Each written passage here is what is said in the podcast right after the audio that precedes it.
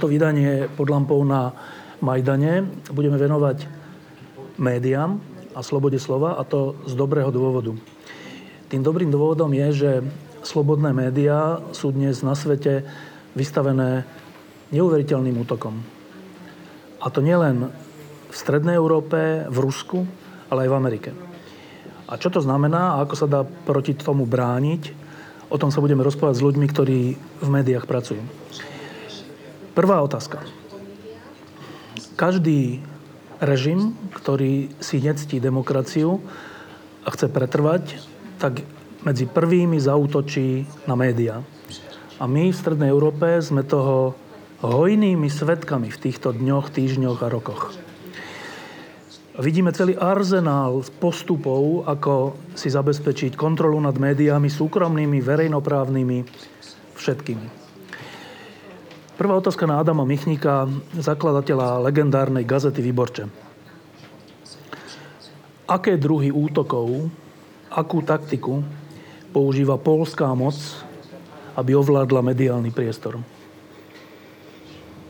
To prawda, że media są tym bardzo czułym sygnalizatorem tego, co Je pravda, že to, čo sa deje s mass médiami, signalizuje, čo sa deje s demokraciou.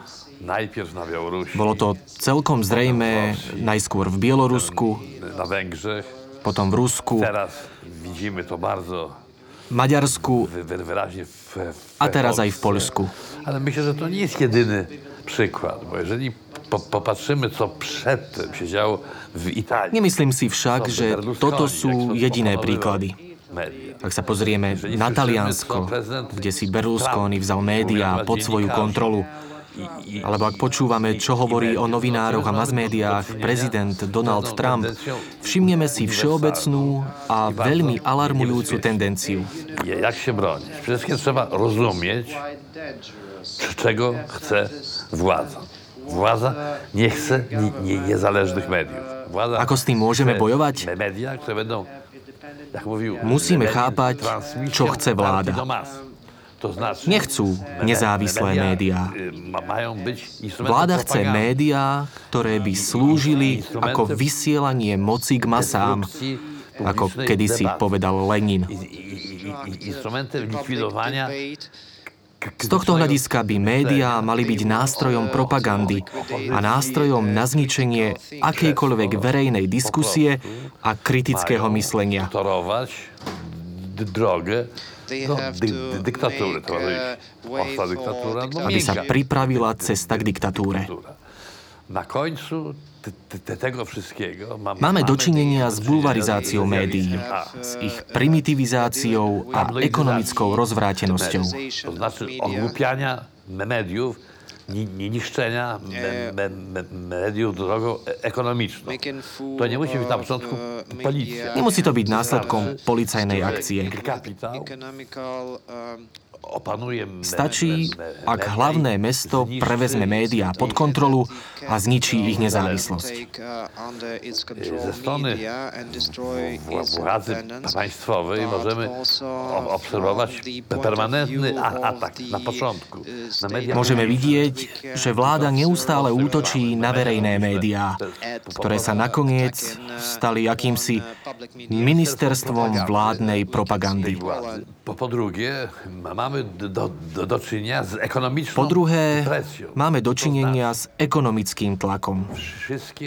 Keď žiadne inštitúcie súvisiace so štátnou pokladnicou nemôžu v médiách inzerovať.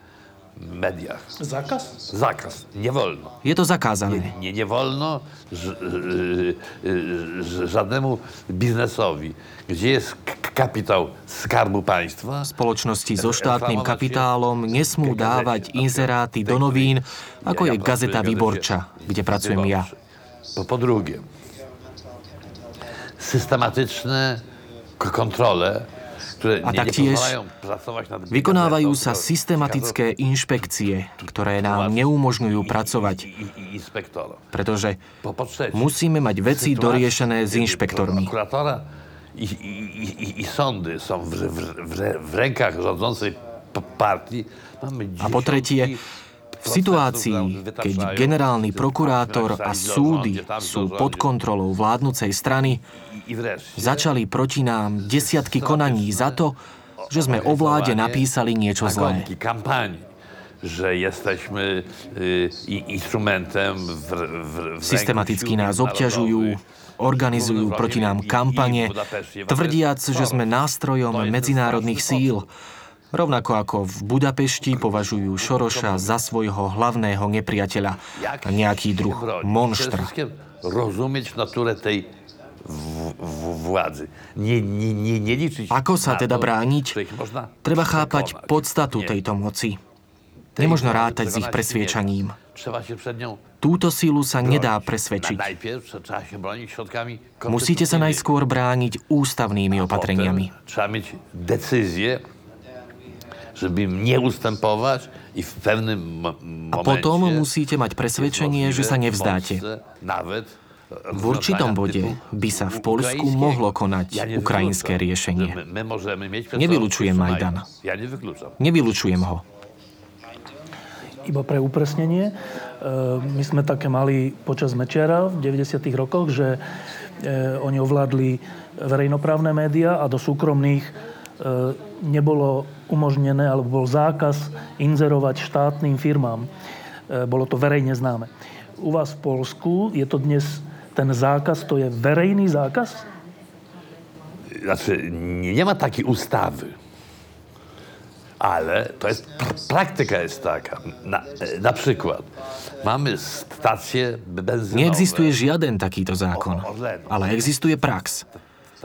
Napríklad na čerpacích staniciach vládneho podniku Orlen majú pokyn skrývať noviny Gazeta Vyborča. Tak, żeby nie, nie było widać. Keď niekto vstúpi, nie sú tam.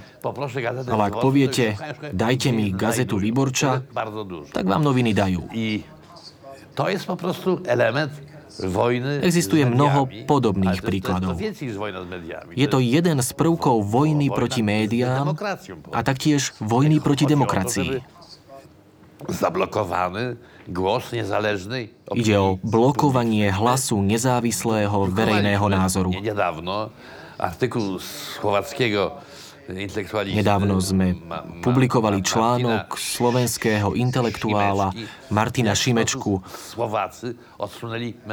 O tom, ako sa Slováci zbavili Mečiara. Ja to wydrukowałem z intencją, že my Poláci powinniśmy dzisiaj zrobić to, co Publikoval som to rozmýšľajúc, že my, Poliaci, by sme mali urobiť to, čo Slováci, keď odmietli Mečiara, a takisto, keď odstavili Fica.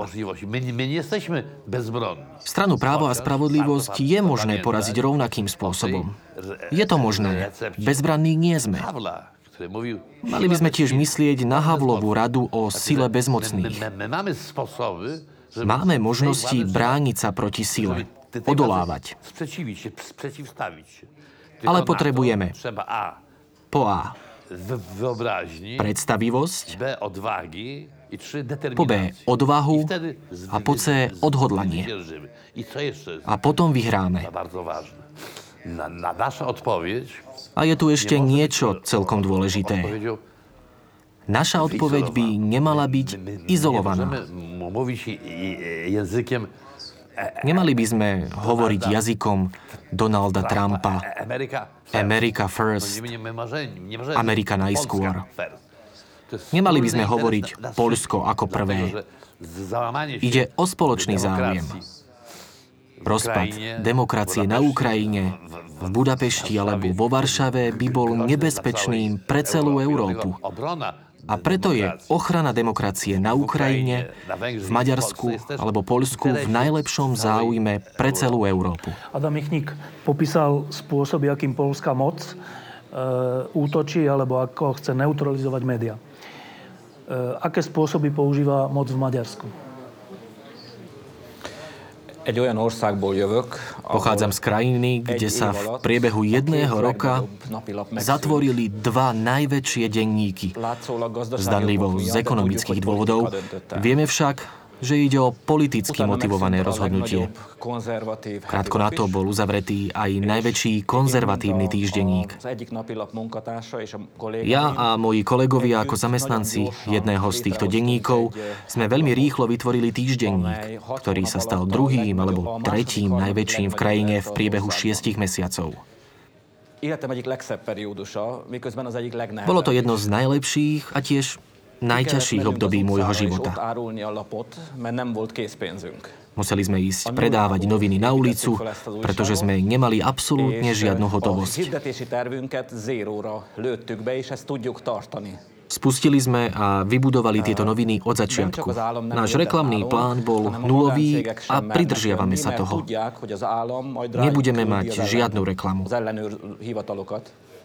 Nielen, že sa vzdávame štátnych a vládnych reklám, ale aj súkromné spoločnosti u nás odmietajú inzerovať, pretože sa obávajú, že vláda na nich vypustí auditorské agentúry, ak by to spravili. A je tu aj ďalší level. Ľudia sa neodvážia predplatiť si nás, pretože sa obávajú, že pošta, ktorá je tiež štátnou spoločnosťou, zverejní zoznam predplatiteľov. Zároveň je to pre mňa ako novinára veľmi blažená situácia. Žijeme vo veľmi zaujímavých časoch, podobných 80. rokom. Sme oveľa viac stvoriví a oddaní. Tento týždeň sa nám podarilo odvolať veľvyslanca, aj keď vláda odmieta odpovedať na naše otázky a máme zakázaný vstup na vládne tlačové konferencie. Nenechajú nás vstúpiť do oficiálnych udalostí. A ak sa niečo opýtame vlády, odpovedia iným novinám, podávajúc im príbeh. Napriek všetkému sa nám však podarilo zosadiť veľvyslanca z úradu. Myslím si teda, že záležitosti idú hrozným smerom, ale ako novinár považujem toto obdobie za veľmi zaujímavé. a ak sa zamyslíme, môžem povedať, že profesionálne je toto obdobie oveľa zaujímavejšie ako pred jedným alebo piatimi rokmi. Je pravda, že sme dva mesiace nedokázali vyplácať platy našim kolegom. Sú ale oddaní a pracujú zo záväzku a teraz im môžeme platiť aspoň minimálnu mzdu, pretože čitatelia chcú, čo robíme. Príbeh najväčšieho maďarského e, lavicového alebo socialistického denníka Nepsa Bačak všetci poznáme. E, ale vy ste z Maďar Nemzet, z Maďar, ja, Nemzet, Nemzet, ktorý je skôr konzervatívny denník. A aj ten sa ocitol pod tlakom alebo pod likvidačným tlakom vlády? Igen, a magyar nemzet életében voltak periódusok, amikor nagyon közel voltunk a Fideszhez és Áno, v živote denníka Magyar Nemzet boli obdobia, keď sme boli veľmi blízko k Fidesu a vláde. Posielali ľudí do redakcie, aby nám ukázali cestu, ako sa vraví. a miniszterelnökkel, a potom mal náš vlastník hádku s premiérom. Takže naše posledné tri roky boli najslobodnejším obdobím mojej kariéry ako novinára. Stále hovorím, že som pravicový, konzervatívny novinár, ale bohužiaľ maďarská vláda a Fides sa od týchto konzervatívnych hodnôt odtrhli a teraz fungujú ako druh mafiánskeho štátu, postavenom na krádeži zdrojov z Európskej únie a snažia sa vybudovať svet, v ktorom sú všetci len pešiakmi, ktorí vykonávajú rozkazy bez rozmýšľania. Van egy olyan média tulajdonos jelenleg Magyarországon, v súčasnosti máme v Maďarsku vlastníka médií, Orbánovho suseda, ktorý bol v roku 2010 len plynomontérom nem volt neki jelentős vagyon, a két kis cége volt, nem volt egy újságja sem. Nemal žiadne významné vlastníctvo. Vlastnil dve malé spoločnosti, ale žiadne médiá. A teraz vlastní viac ako 200 publikácií a niekoľko spoločností, možno aj 300 v tomto bode. Ale 200 je dokázateľných. E, toto je, čo sa týka súkromných médií. Aká je situácia vo verejnoprávnych médiách v Maďarsku? Az gyakorlatilag nem létezik, illetve Tie prakticky neexistujú, alebo existujú v čisto propagandistickej forme. Napríklad, predtým som bol pravidelne pozývaný do ich televíznych programov. Teraz je tu ale čierna listina. Ľudia, ktorí z daného režimu odišli, už viac neexistujú. Nemajú žiadnu šancu prezentovať svoje názory, pretože im nie je dovolené ukázať sa v televízii. Medzi tým sa každý rok míňa viac peňazí na verejné médiá. Veľa sa naučili, takže teraz v prestávkach medzi športovými programami s vyššou mierou sledovanosti vkladajú rýchle, minútové správy, ktoré sú čistou propagandou a sú veľmi efektívne, aj keď ľudia tak veľmi nesledujú štátne kanály.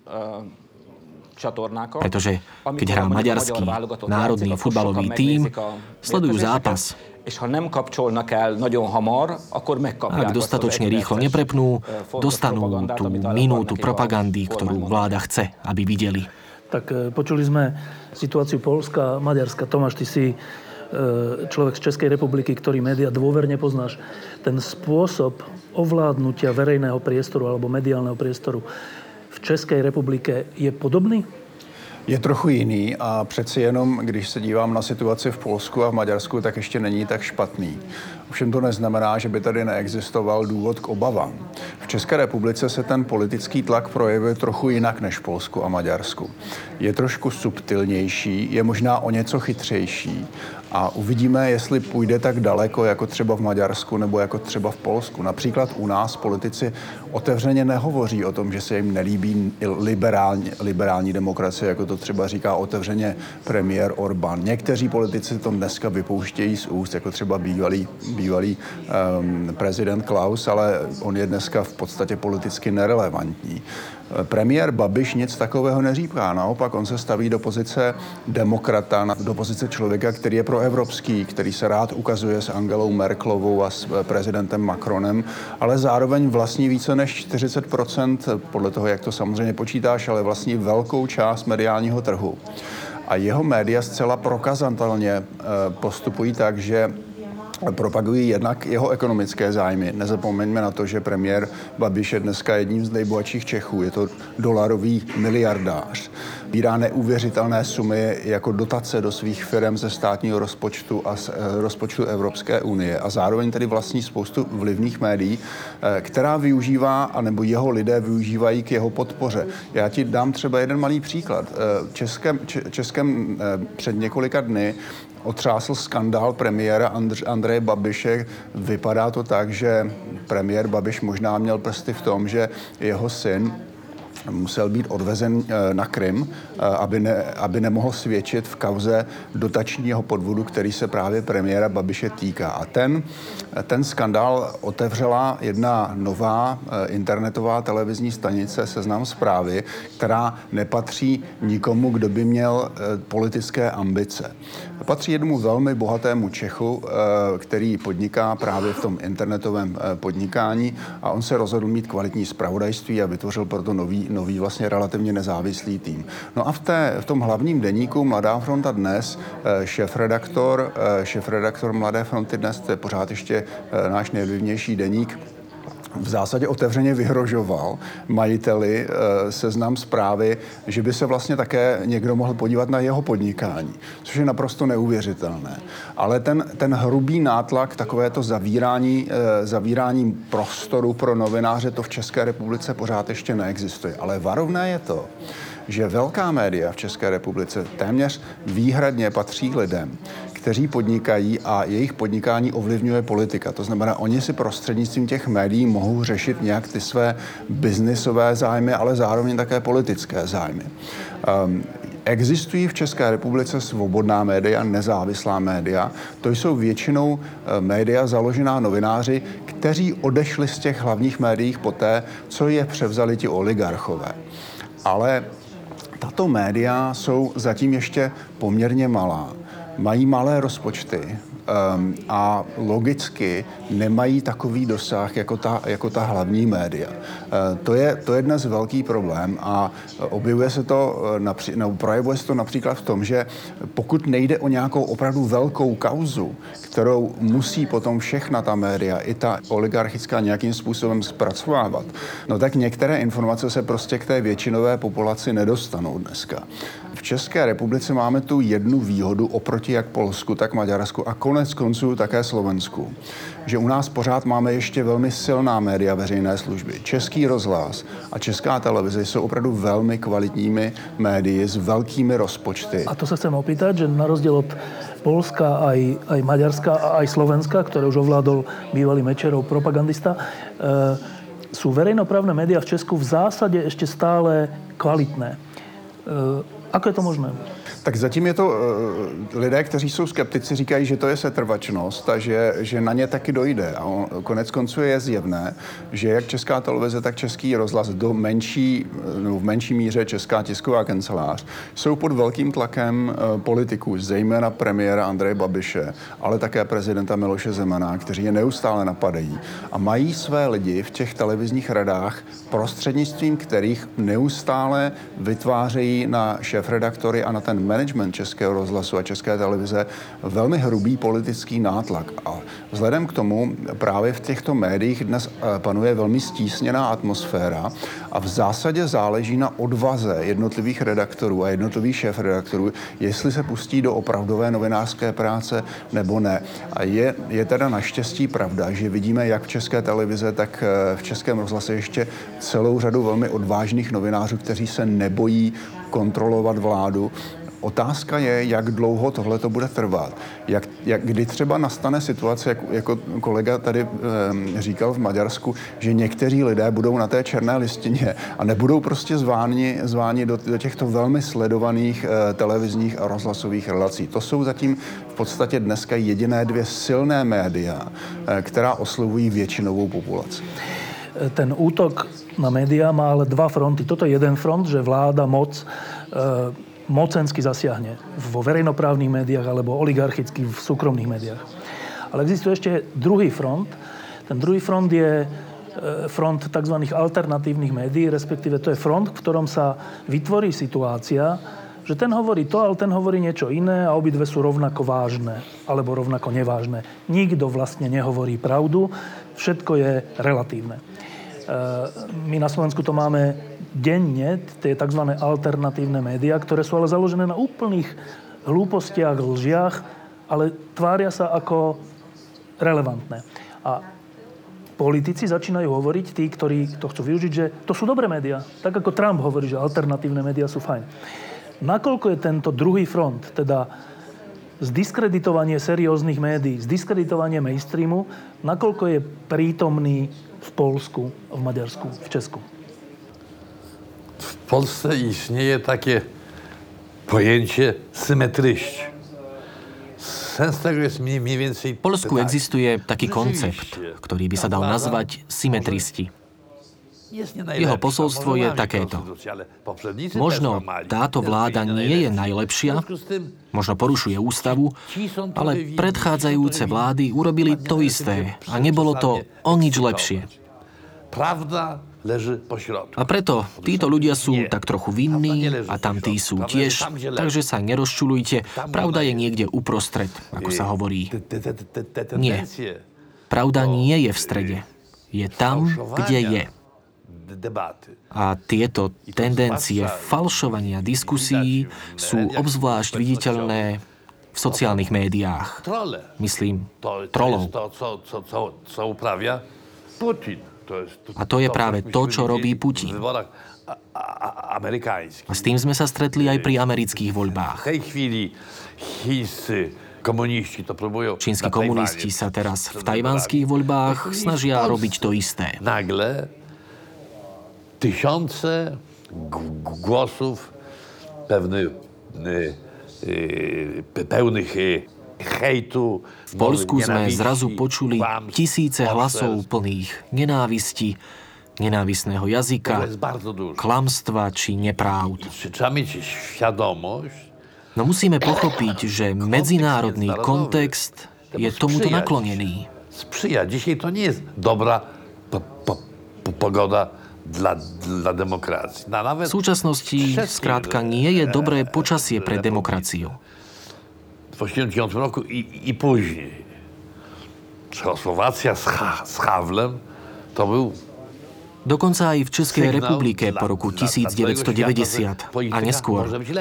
Československo s Havlom bolo signálom pre celý svet, že politika môže byť lepšia. Dnes Česká republika spolu so Zemanom a Babišom posiela iný signál. Polsko má mýtus solidárnosti pápeža Jána Pavla II., Valesu, Geremenka, Mazovieckého. Dzisiaj mamy w, Polsce reżim, No dnešný režim v Polsku je z polovice Fides, z polovice Jobbik, čo je zaujímavá koalícia. To jest bardzo niebezpieczne i te wszystkie głosy, które relatywizują prawdę, którzy mówią, Je to veľmi nebezpečné. všetky tie hlasy sa snažia urobiť pravdu relatívnou. Myslíte si, že porušili ústavu? Ja mám iný názor. Nie je iný názor. Buď ju porušili, alebo nie. Jeżeli się nie, nie uznaje orzeczeń Trybunału Sprawiedliwości w, w, w, Unii Europejskiej, Ak neexistuje žiadny ústavný súd, ak neuznajú rozhodnutie súdneho dvora alebo Európskej únie, tak ako Dostojevský povedal, duša, bav sa, Boh neexistuje. Čo znamená, že všetko je povolené. A takáto relativita je veľmi nebezpečná. Navyše, v Poľsku existuje nová úloha katolíckej církvy. Dla dla Počas komunistickej diktatúry bola katolícka církev oázou slobody. Pre nás, demokratov a disidentov, bola útočiskom. Bolo to jediné takéto miesto v celom socialistickom bloku.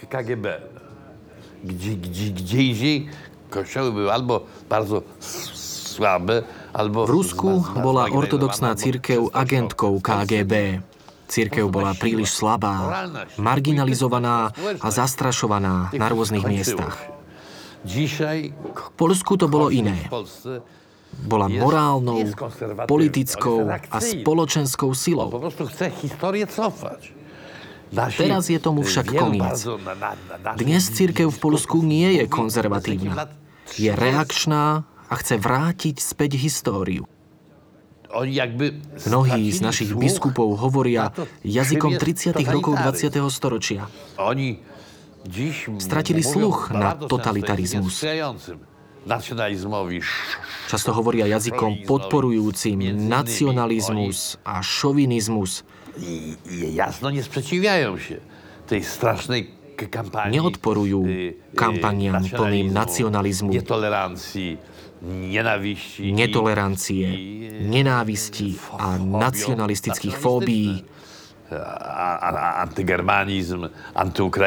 ako je antigermanizmus, antiukrajinský prístup, rusofóbia či mýtus polskej neviny.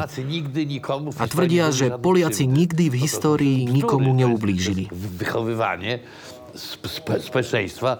Idiotów. No. Nie, nie, Toto je však można nezmysel. ludziom Vychováva mówić, to że spoločnosť twoja była idiotov. Bezgrzeszna, tylko wszyscy twoi... Nemôžete hovoriť ľuďom, že vaše dejiny sú bez hriechu, I ja myślę, że to jest bardzo že to boli susedia, ktorí sa k vám zle správali. myślę, że te takie spotkania jak nasze, one Myslím mają si, že je to veľmi bo możemy nebezpečné. nawzajem A preto stretnutia ako toto sú zmysluplné. sztuce Budapesztu. Pozeráme sa do zrkadla v Budapešti. Aha, ak sa to deje v Budapešti, rzeczywiście čo skoro sa to stane v Polsku. je- to pravda. Chcem však vysloviť aj polemický názor.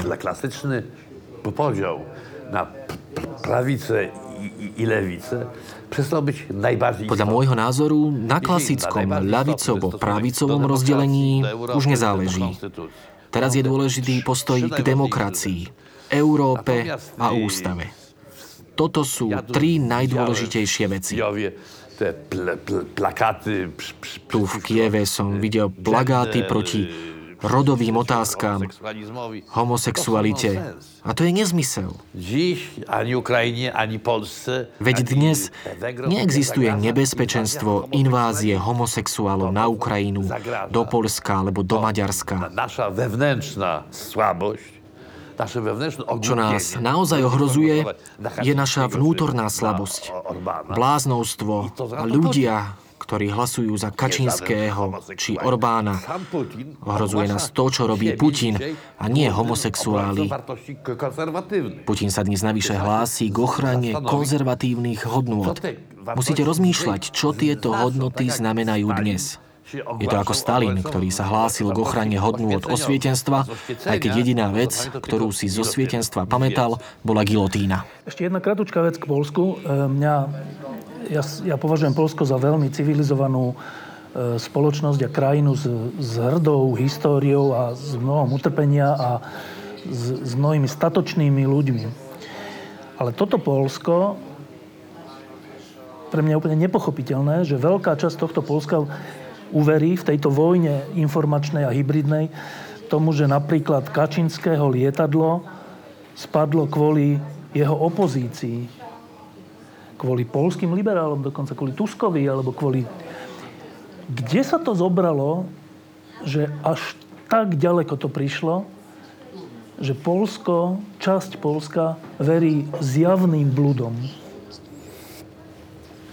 Jeśli chodzi o tą ka ka katastrofę smoleńską. No, są Amerykanie, którzy wierzą w UFO. Keď hovoríme o smolenskej tragédii, nuž sú aj Američania, ktorí veria, že existuje UFO. Určitá primeraná časť polskej spoločnosti sa nechá oklamať. Ty mówisz, że Polacy są tacy owacy, dzielni, odważni.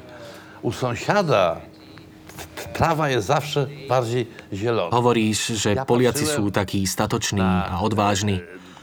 Je to, ako sa hovorí, že susedová tráva je vždy zelenšia. Pozeral som sa na Čechov. Dlhé časy sme sa zvykli stretávať s členmi Charty 77 v Krkonošiach. Ja zachwycony. Havel, Dinsby, Landowski, no, głowy wspaniałe, Pithard. Bol som fascinovaný Havlom, Dinsbírom, Landowským. Skvelé mysle. Pithard, Šiklová. Fantastickí ľudia. A teraz je tu Babiš a Zeman. Stále neviem pochopiť, čo sa stalo Zemanovi. Poznal som ho osobne. Bola to iná osoba. Neviem, čo sa mu stalo. Kraju są ludzie, którzy. A prečo Poliaci veria v to, čo si povedal? Pretože v každej krajine sú ľudia, ktorí veria nezmyslom.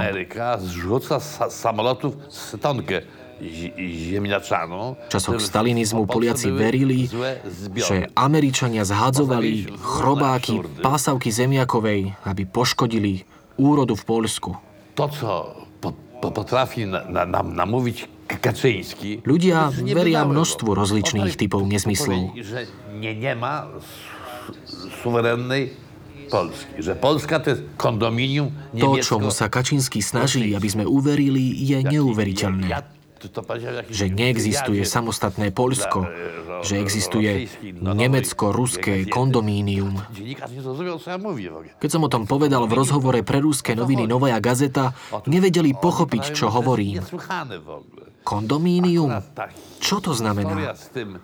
Hovoria neslýchané veci. Aj keď ten príbeh s lietadlom už nefunguje. Trvalo to príliš dlho.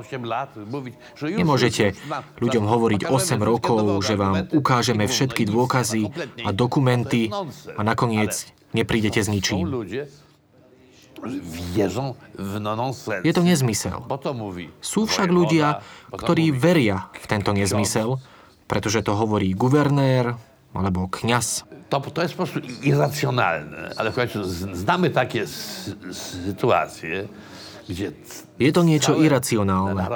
Hoci poznáme situácie, keď celé národy mali určitú obsesiu a teraz čas Poliakov má takú posadnutosť. Sam Kaczyński mówi, że w Polsce są ludzie... Veď samotný Kačínsky hovorí, že v Polsku sú prvo a druhotriedni ľudia. Ja som druhotriedny Poliak, teda zlý Poliak. Jeżeli my mówimy o tym, że w 1938 roku polskie wojska wkroczyły na Zaolzie, v tom samém čase... Keď hovoríme, že polská armáda napadla Zaolziu v 1938, v tom istom čase, keď Hitler bral Sudety, hovoria, že vyučujeme hambu. Ale nie, to je výužba pravdy, pretože chceme To je pravdu. rzeczywiście to, to, to, mówisz, tego nie tylko ty nie rozumiesz, tego pół Polski tego Poliaci potrebujú vedieť pravdu o svojej vlastnej histórii. Ak ich chce niekto oklamať, jeho miesto je v cirkuse. Nie ste to len vy, kto tomu nerozumie. Polovica Polska to tiež nechápe. No, no, Čo sa s týmito ľuďmi deje? Majú, ako povedal Orwell, ministerstvo pravdy, kde je všetko obrátené hore nohami. I keď niekedy to ovplyvňuje aj niektorých vážených ľudí, slávnych spisovateľov a filmových hercov. Jeden prominentný filmový režisér Krause, ktorý urobil skvelý film o štrajku pracovníkov v decembri 1970, povedal, nie je to celkom jasné. Bol to útok a je to šialené. Bzik, bzik. Nakoľko je tento súboj pravdy a lží, alebo relativizácia pravdy lžou a pololžou úspešná v maďarských médiách? Először a magyar médiában, amikor megjelentek ezek az álhírgyárak, Keď sa tieto továrne na falošné správy najskôr objavili v maďarských médiách, financovali to pravdepodobne Rusi.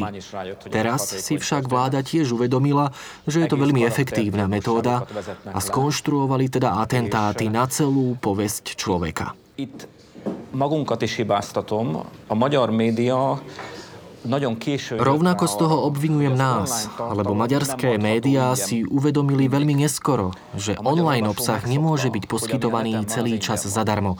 A maďarskí čitatelia sú zvyknutí na to, že čokoľvek je online, je zadarmo. A je im ťažké povedať, že potrebujú platiť za kvalitný obsah. Slovensko je najmenej és 5 rokov pred nami.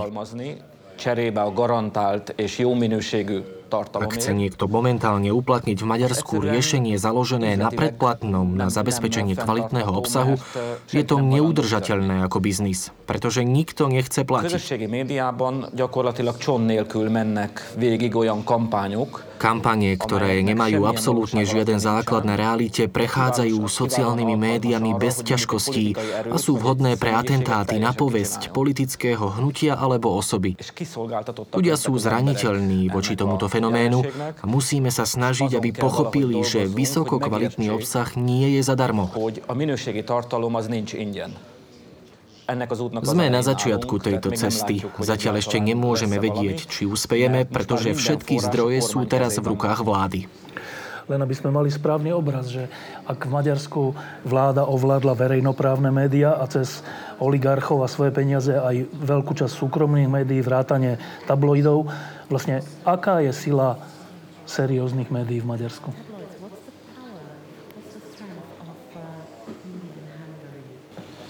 A nyomtatott sajtó befolyása teljesen elveszett. Jelenleg egy Tlačené médiá úplne stratili svoj vplyv. V súčasnosti existuje jeden opozičný denník, je to ale druh opozície, ktorá urobila svoju vlastnú dohodu s vládou. Priniesol som zo sebou ich vydanie zo stredy. hogy Orbán micsoda hibákat követel. Úvodná strana je celá o obrovských chybách, ktoré robí Orbán. 16 stranové noviny ale obsahujú 3,5 strany vládnych reklám, celoplošnej reklamy. Takže prakticky sa dohodli, ako ďaleko môžu svojimi článkami zájsť a na oplátku nebudú nútení skončiť. V online priestore sú stále silné opozičné a nezávislé mediálne organizácie, ale vláda už na tom pracuje. Už majú nejaké vlastníctvo v indexe. Zatiaľ ich nevidíme zasahovať do obsahu, ale je to len otázka času. Naozaj nevidíme cestu von. Pre nás je to milosrdná situácia, že mnohí ľudia majú záujem o to, čo píšeme a zaplatia peniaze, aby si nás mohli prečítať. Ale tiež sa nás dá veľmi ľahko zbaviť.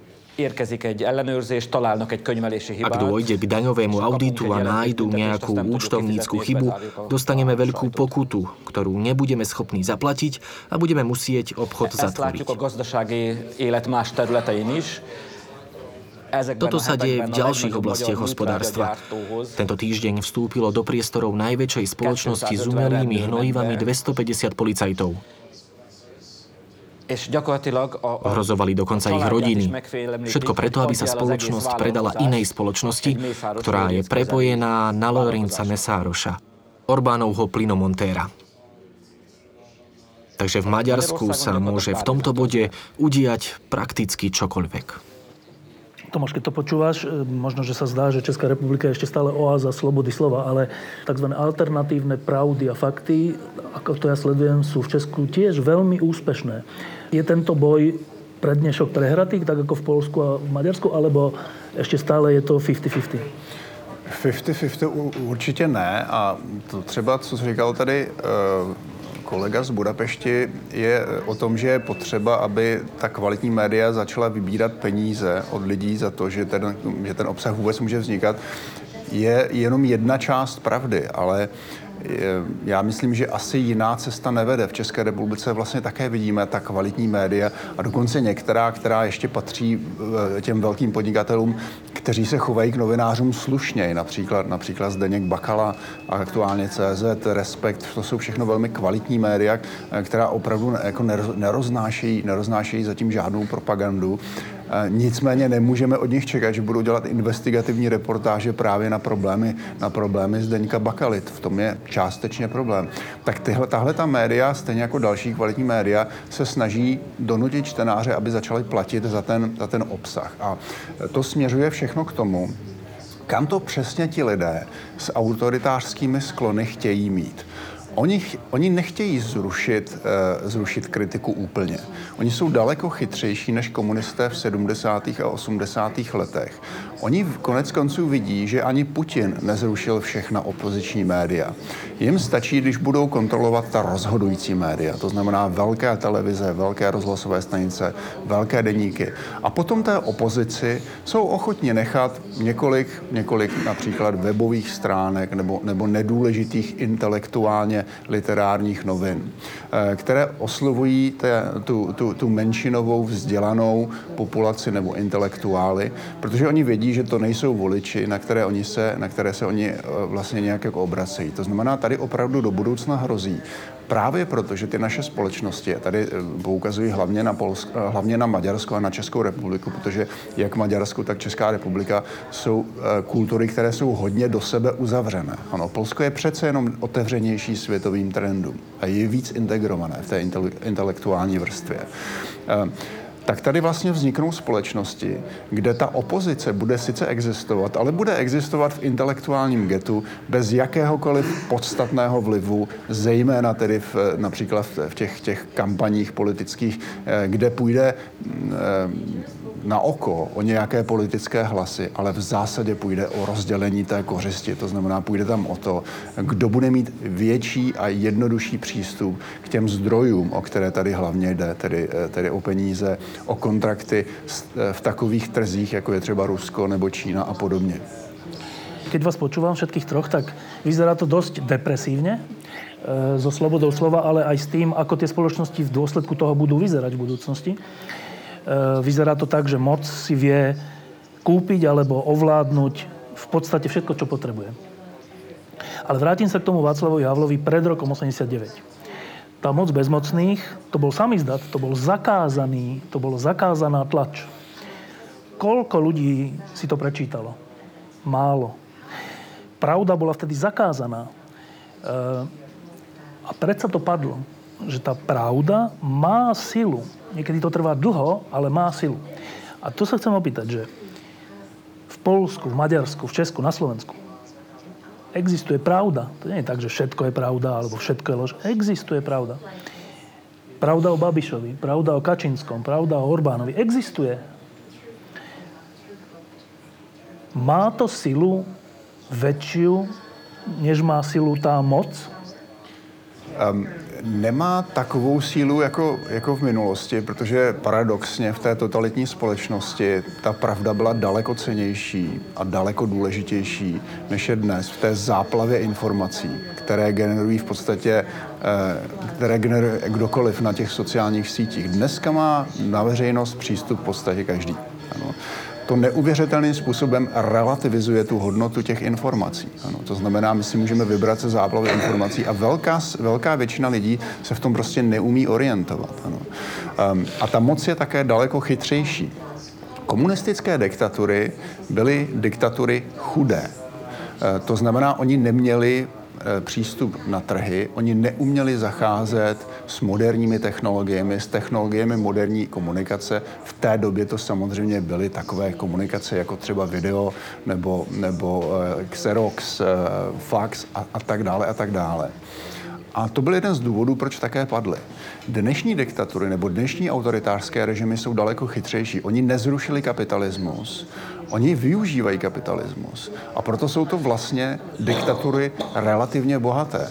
A oni si za ty peníze, které mají k dispozici, mohou nakoupit takovou expertízu a takové, takové technologie, o kterým se komunistickým režimům ani, nest, ani nezdálo. A oni to také dělají velmi zdatně. Dělá to Rusko. Ale víc a víc to dělají právě ty iliberální režimy také, také u nás ve střední Evropě. A když se podíváš na takovou kampaň premiéra Babiše, no tak to je kampaň opravdu prvotřídní kvality. Je prostě dělená profesionály, kteří pracují ve Spojených státech pro politiky. A je potom celkem jednoduché Eh, uzavřít, že, že někdo, kdo má takhle tak, tolik peněz k dispozici na tu kampaň a takové profesionály, tak toho je velmi těžké porazit ano, v tom, tom, tom informačním souboji. Ta pravda nezmizí, ta pravda je k dispozici, ale uh, operuje s ní nějakým způsobem jenom malá část té společnosti, která je čím dál tím víc zahnána do geta. Čiže ty hovoríš vlastně paradoxně, že skutočná pravda je dnes, má dnes menšiu silu, než v komunisme? Tak vem si jenom to, co se dnes děje v České republice. No, tam je člověk, který se na to podívá nezaujetě. Ten, ten skandál e, s premiérovým synem, ten, ten, ten takzvaný únos na Krym, to je přece neuvěřitelná věc. A v Česku přesto demonstrovalo jenom asi 25 tisíc lidí 17. listopadu 2018, ano, 29 let po, po revoluci. Um, to nejsou statisícové demonstrace, které jsme zažili tehdy. Ano, tehdy samozřejmě ten režim měl trochu jiný charakter. Ale dnes je ta pravda vlastně daleko více zrelativizovaná. Spousta lidí na sociálních sítích komentuje tady ten skandál a je zjevné, že oni tomu skandálu nevěří. Oni prostě věří Babišovi. Ano, věří těm jeho lžím, věří těm jeho litáčkám, protože prostě nevěří tomu médiu, které, které právě ten skandál přineslo. An, Andrej, uh, ja len tylko je pravda v Polsku slabšia, má menšiu silu, než mala za komunizmu? Nie, ja nie uważam tak. Ja wszystkim nie uważam, żeby w Polsce wszystko było przegrane już. Nie uważam tak. W Polsce trwa konflikt. Ostatnie wybory lokalne... Nemyslím si, že je to pre Polsko prehraté. Boj v Polsku stále prebieha. Najnovšie miestne voľby preukázali, že Kačinského tank dostal šmik. Zastavil sa. Veď prehrali vo všetkých veľkých mestách. Áno, vyhrali v provinciách a na dedinách. Je to ale vážna zmena. Pravda?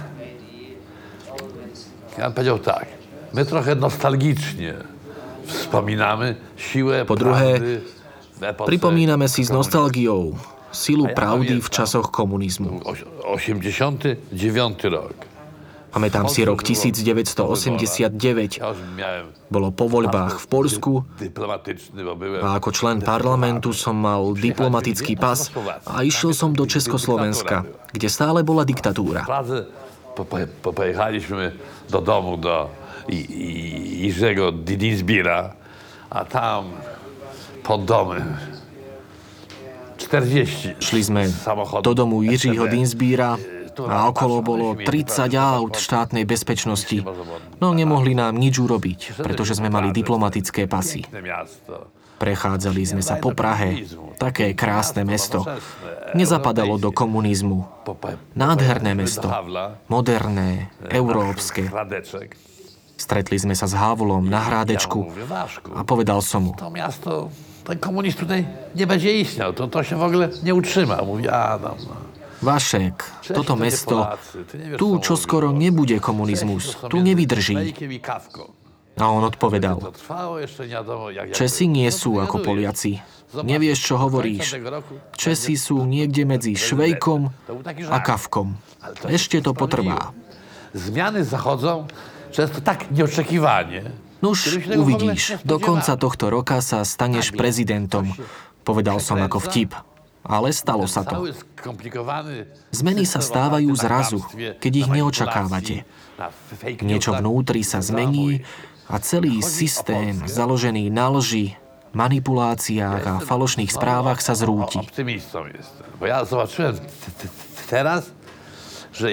Keď hovorím o Poľsku, som dosť optimistický. W tej chwili wszystko działa przeciwko nim. I siła prawdy. V no, strane právo a spravodlivosť sa šťastie otočilo chrbtom. Mávali šťastie, ale teraz sa všetko obracia proti ním. Samozrejme, že máme problém s relativizáciou pravdy.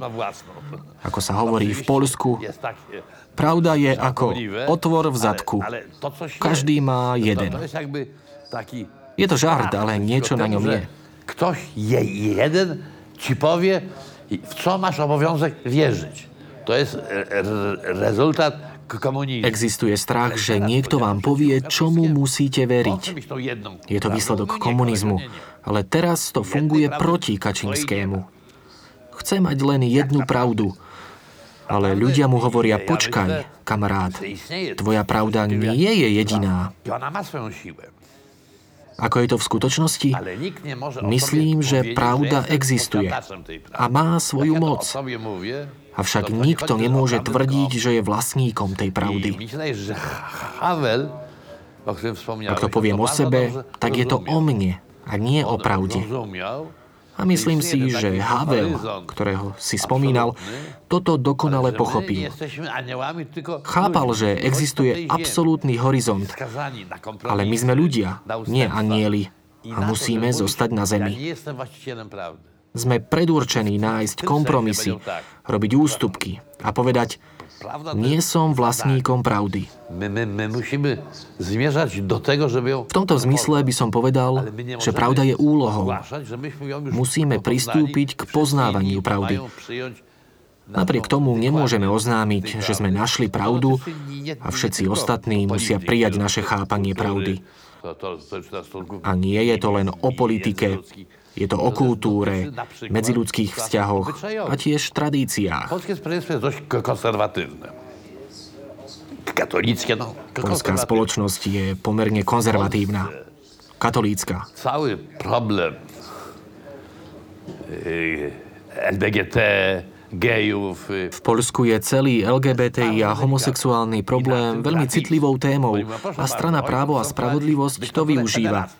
Hovoria, pozrite sa, chcú zaviesť diktatúru pederastov, chcú, aby pederasti vládli.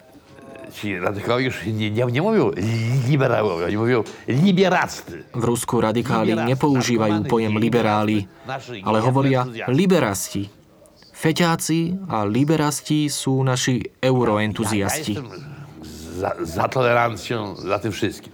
Niemniej jednak, Podporujem toleranciu, ale ak žijem v spoločnosti ako táto, musím uznať právo ostatných mať takéto konzervatívne názory a musím hľadať nejaké kompromisy. Tak samo z aborcją. No. Po- Polska ma najbardziej Rovnaké je to s potratmi. Polsko má najkonzervatívnejší zákon o potratoch v Európe a najsilnejšiu katolícku církev. Ak chceme žiť v normálnej krajine, musíme nájsť kompromisy. Neexistuje buď tak alebo. Existuje buď, alebo je to Majdan a vojna. W Polsce Takto to vidím, ale som optimista. Prečo? Pretože nikto nikdy v Polsku nedokázal nič dokončiť. Nikdy neúspeli ani s fašizmom, ani s komunizmom. A títo súčasní autoritári si tiež zlámu krk. Koniec komunizmu sa začal v Polsku a koniec toho, čo nazývajú dobrou zmenou, sa tiež začne v Polsku. Maďarsko. Az igazságot sokkal nehezebb és bonyolultabb eladni, mint a félelmet. Pravda sa predáva oveľa ťažšie a komplikovanejšie ako strach. Fides nemalo v posledných dvoch voľbách žiadny program. Hovorili slogany ako zastaviť Šoroša, zastaviť migrantov a získali tým dvojtretinovú väčšinu v parlamente. Fides sa úmyselne vzdal inteligencie. Povedali si, že je to príliš komplexné. Presvedčiť intelektuálov stojí veľa peňazí. Jednoducho vypočítali najlepší spôsob, ako poslať jednoduché správy jednoduchým ľuďom s cieľom maximalizovať hlasy. Problém je, že toto je oveľa efektívnejšie, než vysvetliť zložité veci a my nevieme, ako prerobiť ľudí, aby znovu začali premýšľať. Pretože je oveľa jednoduchšie povedať, že sa bojím migrantov a hlasujem za Fides. Ak im začnete vysvetľovať zložité veci, že migranti sú, ale neprídu k nám a prichádzajú z vojnovej zóny a my im musíme pomôcť, Stratili ste týchto voličov. Fides má jedinú vetu. Plot, zastavte ich. To stačí. Komunikácia sa z ich strany stala takou jednoduchou, že je naozaj ťažké nájsť zbraň proti ním. a niečo, s čím môžete ľuďom vysvetliť, že Fides nie je správny. A veľa ľudí v nich verí, pretože ľudia nechcú premýšľať, chcú jednoduché vysvetlenia. E, posledná otázka. Žijeme v čase, keď klesajú náklady tlačených médií, keď rastú počty ľudí, ktorí si klikajú alebo veria alternatívnym médiám. Žijeme v čase, keď mocní sa snažia ovládnuť verejnoprávne médiá. E, pričom celé toto, slobodné médiá, sú, jedným zo sú jednou zo základných podmienok slobodnej spoločnosti. Ak ne, nebudú existovať slobodné médiá, nebude existovať slobodná spoločnosť. E, keď, bola, keď boli, myslím, raz pred voľbami vo Francúzsku, tak Anna Applebaumová raz napísala, že možno sme jedny, dve voľby od zániku západu. A ona to spájala s voľbami, že ako dopadnú voľby. Ale tento problém s médiami nezávisí úplne od volieb. On je nejaký univerzálny, zdá sa mi, od Ameriky až po Bielorusko a Ukrajinu. Sme my, západné demokracie, naozaj ohrozený na životě? No tak rozhodně si nemůžeme myslet, že demokracie je tady navždy, protože když se podíváš na demokracie, tak jak se vyvíjely od antických Atén až po dnešek, tak to nikdy nebyl kontinuální vývoj. Vždycky to bylo několik set, ně, několik set let maximálně někde. A po Aténách to byl Římská republika, že potom jistá forma demokracie třeba v těch vikingských kmenech kolem roku tisíc, potom ty republiky eh, v Itálii, ale nikdy to nebyl kontinuální vývoj a ta naše dnešní demokracie vlastně vznikla na základě národních států, na základě vzniku národních států, hlavně tedy v Evropě a ve Spojených státech potom eh, po době osvícenství. Eh, nikde není dáno, že ta doba postostvícenství někdy neskončí a nastoupí něco jiného. To znamená, my se nemůžeme spolehat na to, že tady existují řečeno s Marxem nějaké železné zákony dějin, které nám zaručí de- eh, demokracii. A vidíme, že i ve Spojených státech v zemi s takovou tradicí vlastně dneska se prezident chová velmi nedemokraticky a jediné, co je zachraňuje, jsou ty silné instituce. A otázka je, jak ty instituce, kterému vlastně dneska čelí v tom, v tom autoritářském driveu, opravdu jsou silné a jak, jak, jak jednoduše je možné zmanipulovat nebo, nebo ne. To se uvidí, ano. U nás ve střední Evropě to máme o to složitější, že máme ty demokratické tradice daleko slabší. A jedním z nástrojů té kontroly vlády jsou právě ta média. No a my jsme v té mediální scéně kvůli internetu, kvůli sociálním sítím, kvůli chytrým telefonům, vstoupili zhruba před deseti, let, eh, deseti lety do úplně nové éry. Eh, opravdu dneska kdokoliv může kdykoliv hovořit na veřejnosti, bez jakékoliv pří, přípravy, bez jakékoliv průpravy, bez jakéhokoliv vzdělání a tak dále. Já si myslím, že ta naše dnešní doba, a to se týká jak tedy té politické scény, tak také té mediální scény, je klasicky dobou přechodovou. Ano. My pořád se ještě učíme v tomto desetiletí a pravděpodobně to bude trvat ještě možná další desetiletí, se v této nové mediální době pohybovat. Nově se usazují různé vztahy, nově se usazují ta média, ta stará média eh, s prominutím, jako je třeba Gazeta Vyborča nebo kvalitní média v České republice, kvalitní média v Maďarsku, se učí v té nové, v té nové době žít. Ano. Um, já si myslím, a tam jsem optimista, že během těch deseti let se to možná usadí.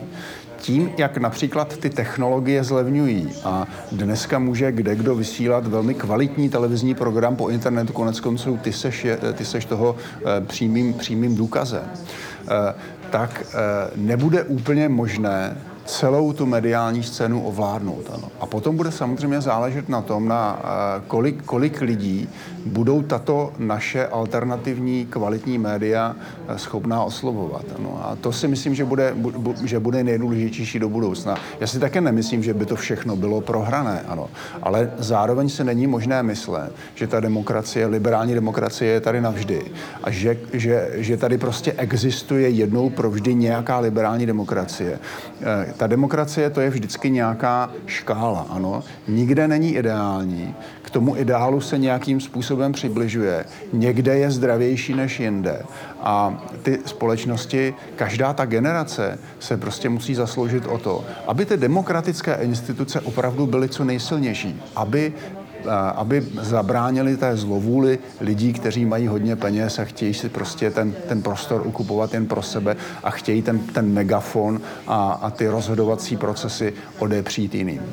Pohled na dnešné Maďarsko je dosť depresívny, keď e, alternatívou vlastne k Orbánovi nie je nič, prípadne Jobbik. E, a alternatívou k Orbánovským médiám nie je nič, prípadne slabé niektoré médiá. A napriek tomu, e, chováte v sebe nejakú nádej? Néhány héttel ezelőtt beszélgettem egy egy világhírű hálózatkutatóval, egy magyar eh, ember. Pred pár týždňami som sa rozprával so svetoznámym maďarským sieťovým výskumníkom Albertom Láslom Barabášim, ktorý tiež vyučuje na Harvarde. A ten hovorí, že matematické modely naznačujú, že globálne ešte nie sme na dne studne. Títo neliberálni politici povyhrávajú všade a prakticky budú jeden druhého učiť, ako je možné zneužiť nedostatky demokracie, ako heknúť voľby a politické systémy. Ő azt vallja, és sajnos én is ezt gondolom, hogy a demokrácia megbukott, on tvrdí, a bohužiaľ ja tomu tiež verím, že demokracia zlyhala a musí sa stať veľké nešťastie, aby sme prišli s niečím, čo je silnejšie a má viac záruk vyhnúť sa dianiu, ktoré sa udialo v Maďarsku.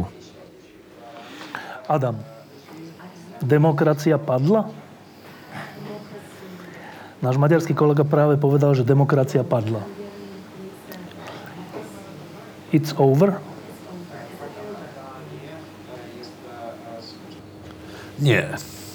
W Polsce nie jest tak. To znaczy, ja się zgadzam z tym, co, co, co, co panowie mówicie. Nie, v Polsku to tak nie je. Súhlasím s tým, že demokracia sa mení. Premienia sa a niekedy zlyhá. Ale przecież tak już było w 30 latach. V Polsku to bolo v 30 rokoch minulého storočia. Myśleli, że to jest koniec de de de demokracji, że demoliberalizm na śmietnik. Všetci si mysleli, že demokracia sa skončila. Demoliberalizmus ide do smetí. Mussolini, Hitler, Horty, ONR v Polsku, de Grel v Belgicku, Franco, Solona v Španielsku. Československo bolo ostrovom demokracie v Európe. Konzervatívna demokracia v Rumúnsku, potom fašisti. Aj v Rakúsku a všade. Vyzeralo to ako koniec. Ale nebol to koniec. Bola to historická nehoda. Dramatická, tragická, ale nehoda. Potom to po vojne vyzeralo, že všade prídu bolševici. Všade. Stredná Európa padla. A potom Čína. Proszę, komunizm jest ni, nie do przeskoczenia. Ak nie sa do pozriete na mapu, polovica sveta bola vtedy komunistická. To trwało. Więc y, Komunizmus czy teraz byť ten neodvratný a neporaziteľný. dramatyczny zwrot będzie miał d- d- dynamikę. Oczywiście A zwrócił ja sa. wiem tylko jedno. Może Bude mať hnedá zmena svoju vlastnú, podobnú dynamiku? Samozrejme, že neviem. Viem ale jednu vec.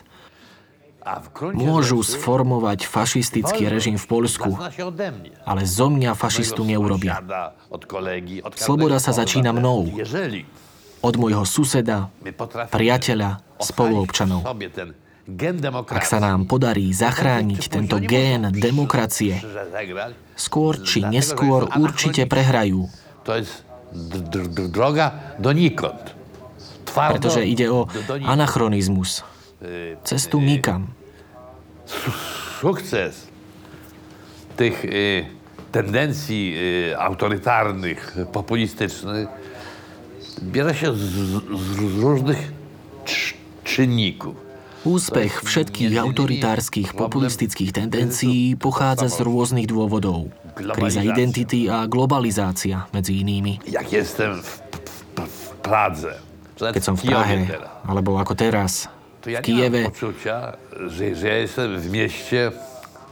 nemám pocit, že som v monoetnickom meste. W Warszawie jeszcze tak, bardziej. Stále sa tak ale cítim vo Varšave. Kedykoľvek stretnem cudzincov vo Varšave, sú to Ukrajinci, ktorí vyzerajú takisto ako Poliaci. V Prahe sú ľudia rôznych farieb pleti. Čierni, Azíci, to isté v Kieve alebo v Moskve. Do, idei monetycznego... Nemôžeme sa vrátiť k myšlienke monoetnickej krajiny. Je to nemožné. Oczywiście ten rynek bez granic. ma Samozrejme, že trh bez hraníc má niektoré nedostatky a musíme ich napraviť. Ale návrat etatizmu nie je možný. Ten sme mali v čase. Brežneva. Nie, to sa nevráti.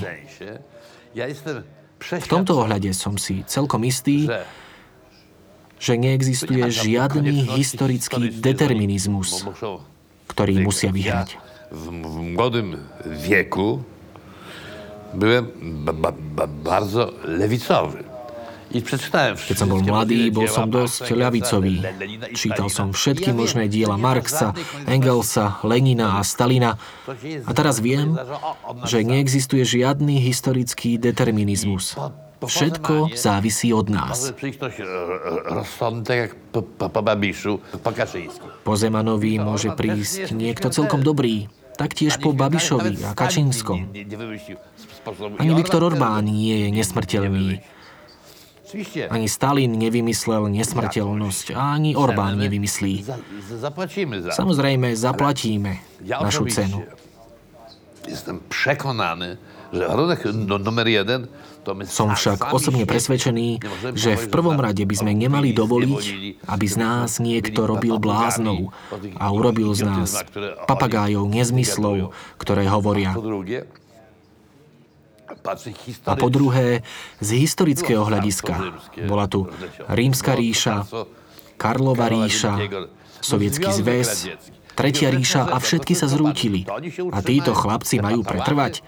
Tieto motovidlá, Babiš s Kačinským a Putin s Orbánom nepretrvajú. Som optimista. Adam Michník, Čaba Lukáč, Tomáš Kovania. Ďakujem, že ste prišli.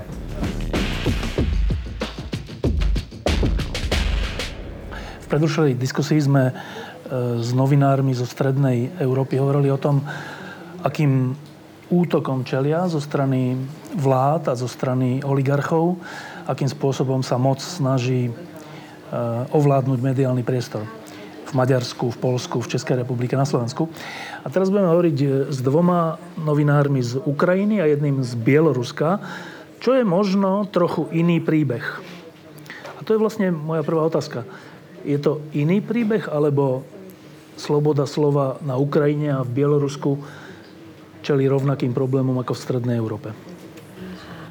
Ja pevno počnú, скажу, що Україна Možno začnem tým, že Ukrajina bola vždy pred európskymi krajinami a fenomén oligarchických médií, ktoré môžete vidieť teraz v Českej republike, na Slovensku, v Maďarsku, pravdepodobne prišiel z nášho regiónu.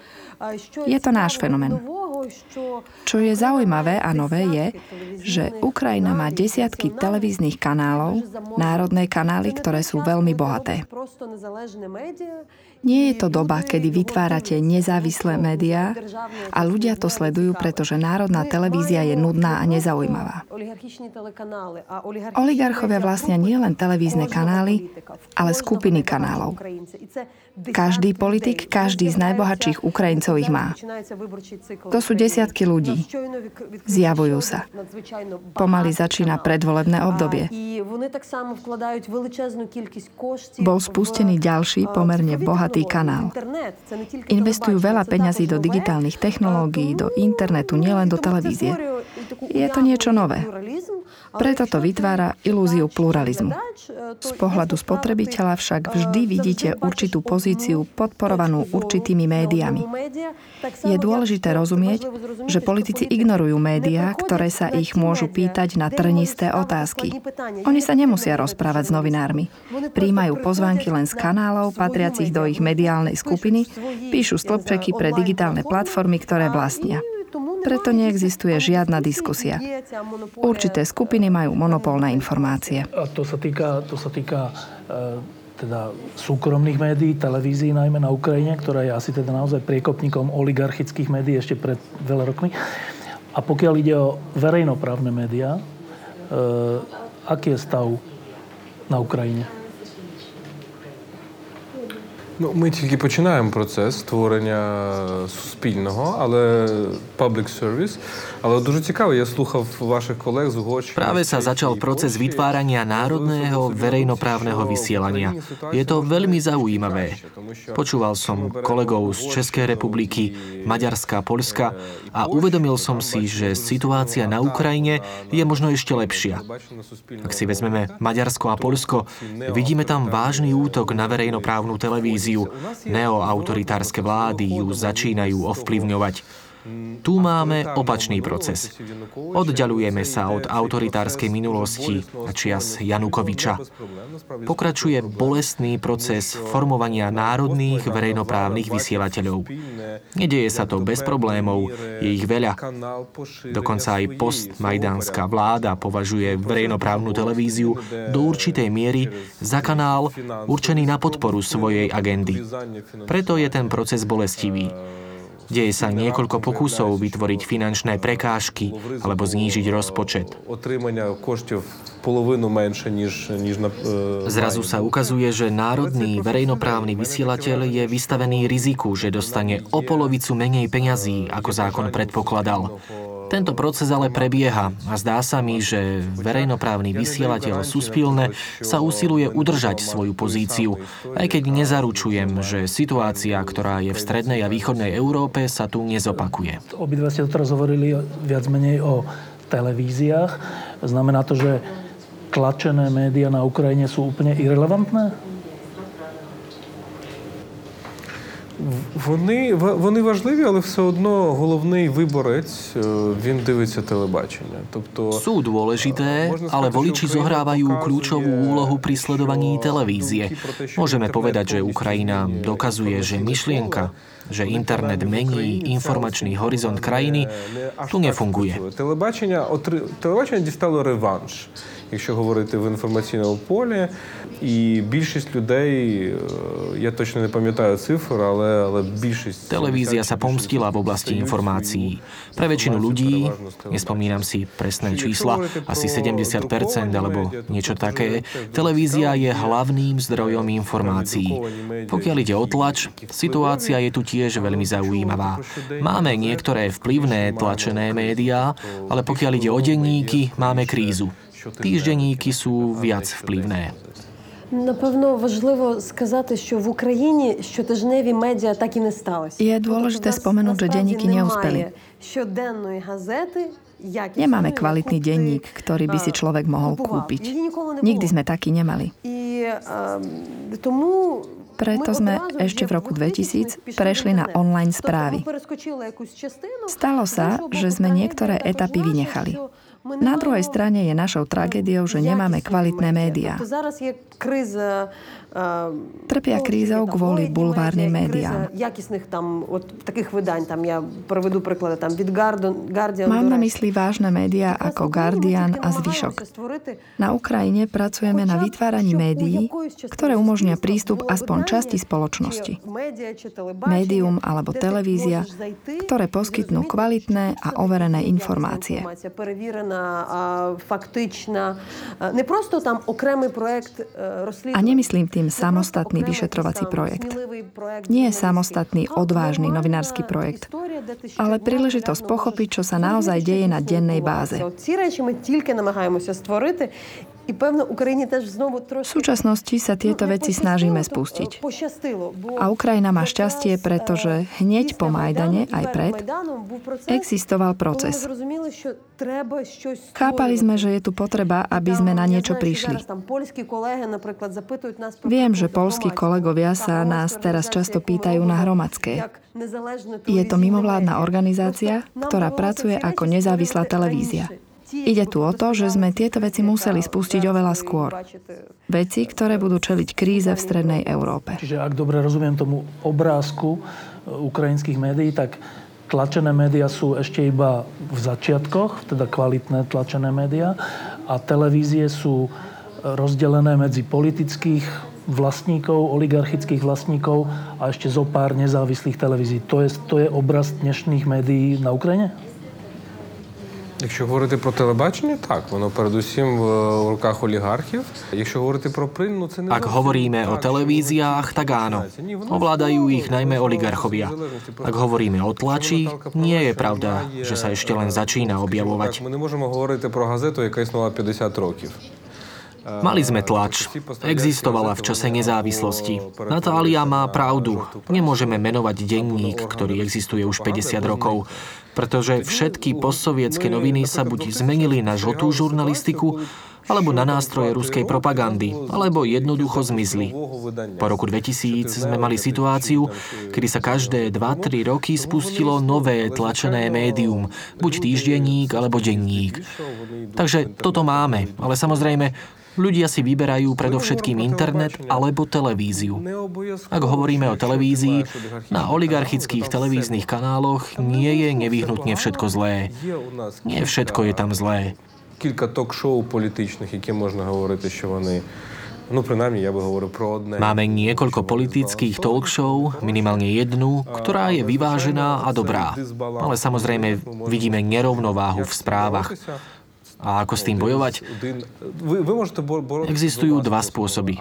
Buď si vytvoríte vlastnú platformu na podporu vášho pohľadu a väčšina ukrajinských politikov a podnikateľov toto uprednostňuje. Alebo vytvoríte médium založené na overovaní faktov a novinárskych štandardoch. I насправді цей другий шлях, він здається очевидним, ale виявляється, що в ситуації tento druhý spôsob sa zdá byť zrejmý, ale ukazuje sa, že v globálnej mediálnej sfére, kde si každý zvolí prvý spôsob a preferuje svoju vlastnú platformu na podporu svojho názoru, tento druhý spôsob nie je taký populárny.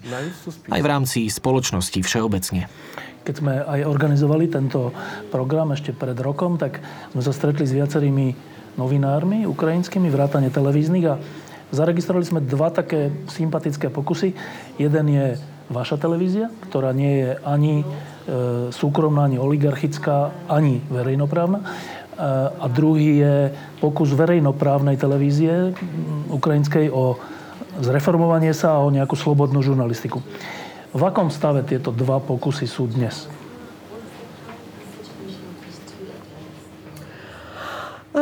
Я думаю, я маю вже говорити буквально цими днями та п'ятиріччя V týchto dňoch oslavujeme 5. výročie internetovej televízie Hromadske. Nedávno bol schválený štátny rozpočet Ukrajiny. Projekt verejného vysielania Suspilné ale získal iba 57 peňazí do svojho plánovaného rozpočtu. Pre mňa je ľahšie rozprávať o nás, hoci my nasledujeme.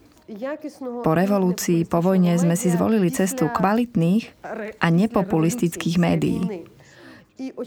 Je zrejme, že to bola ťažká cesta, pretože ľudia chcú počuť určité nápady. Ľudia chcú, aby im niekto povedal, čo je správne a popularizoval hrdinov, ktorí sú však hrdinami len pre určité skupiny.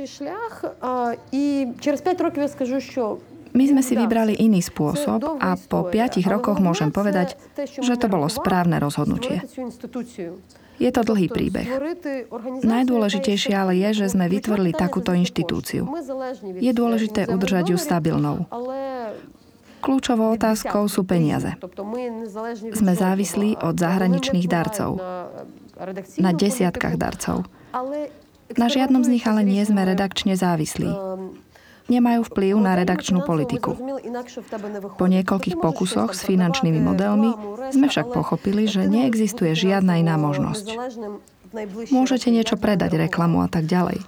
V krátkodobom horizonte ale nemôžete byť finančne nezávislí, akokoľvek veľmi potom túžite. Druhým bodom je, že ste značne závislí od trhu. Ak neexistuje reklamný trh, ak existuje korporátne sprisahanie na trhu reklamy, prevádzkovateľov káblovej televízie a tak ďalej.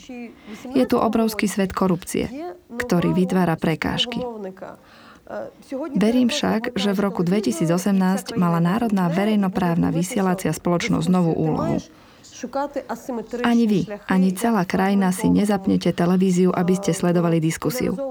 Musíte hľadať asymetrické spôsoby, ako komunikovať s ľuďmi v roztrieštenej a polarizovanej spoločnosti. Rozumiete, že musíte byť veľmi príťažliví v tom, čo robíte. Investovať veľa peňazí do propagácie vašej spoločnosti. Na zhrnutie by som chcela povedať, že sa nám to podarilo. Nedávno som sa rozprávala s kolegami, blahoželala im k 5. výročiu pretože nech sa deje čokoľvek, rešpektujem svetové nezávislé médiá. BBC a Rádio Slobodná Európa, ale ich rozpočty tiež niekto platí. Ak sa chce, rozpočet pre Ukrajinu bude. Ak nie, nebude. Vlastník môže zatvoriť spravodajskú spoločnosť, ak chce. V našom prípade televízie Hromadské môžem povedať, že je to stabilná organizácia, ktorá má prístup na satelit, káblovú televíziu. Našou úlohou je bojovať o publikum. Stávať sa dôležitými pre divákov, divákov, ktorí nechcú počuť niečo, čo sa im nepáči. Je to pre nás výzva. A zo pár slovami k spoločnosti sú spilné, Podporujem reformu. Mnohí naši kolegovia sa pripojili k týmu Súspilne. V súčasnosti sú ale zameraní na administratívnu reformu organizačnej štruktúry. Robia dobrú prácu, ale čelia rovnakej výzve. Pravdepodobne nemajú divákov. Musia nájsť spôsob, ako ich dosiahnuť. Budem úprimná, nie sme veľkými hráčmi na trhu. Ale určite sme hráčmi na trhu. Naše príbehy nemožno ignorovať. Možno to niečo znamená. A to nie je samostatné vyšetrovanie, ako som spomínala, ale denné správy, aby Ukrajinci mali zdroj kvalitných a vyvážených informácií. Vašu televíziu založili novinári a žije z darov alebo z donorov. E, ale zaujímavý príbeh je aj verejnoprávna televízia e, ukrajinská, ktorá v čase vojny to má o to ťažšie. Často aj v západných demokraciách, keď je vojna, tak nastáva cenzúra a nie je sloboda slova. E, ako sa pasuje ukrajinská verejnoprávna televízia s týmto stavom, s vojnovým stavom a so stavom toho, že politici okamžite, keď môžu, tak verejnoprávnu televíziu chcú použiť ako svoj kanál. Ako vzdoruje ukrajinská verejnoprávna televízia? Це дуже складне питання, тому що е, те керівництво, яке зараз є в Суспільному, воно якраз і намагається е, сказати... Je to veľmi ťažká otázka. Súčasné vedenie vysielacej spoločnosti Suspilné podporuje myšlienku, že sú nezávislí od akejkoľvek cenzúry a vplyvu. Інформаційний простір український. Ми тут часто говоримо про травми. Він також дуже травмований. Musíte ale chápať ukrajinský informačný svet. Často hovoríme o traume. Je traumatizovaný ruskou propagandou, ruskou informačnou vojnou, ktorej cieľom je, aby ľudia pochybovali. Pochybovali o nezávislosti, Euromajdane a tak ďalej. І в цьому сенсі українські політики відчувають деякі, що вони живуть в, в інформаційному просторі, який наповнений те, що українці V tomto zmysle niektorí ukrajinskí politici chápu, že žijú v informačnom prostredí, ktoré je plné diskurzov o zrade, ako tvrdia Ukrajinci. І вони починають розглядати суспільне як Každý hovorí o tom, akú máme zlú vládu a kritizujeme. Začínajú vnímať suspilné ako protizáruku tohto negatívneho toku informácií, ktorý existuje. A existuje dilema, pretože ak súhlasíte s myšlienkou, že súspilné by mal konfrontovať kritikov, podporujete propagandu. Či už mekú, alebo nie takú mekú. Na druhej strane, ak podporíte myšlienku byť kritickým, začnete premýšľať, či nenahrávate do rúk nepriateľa.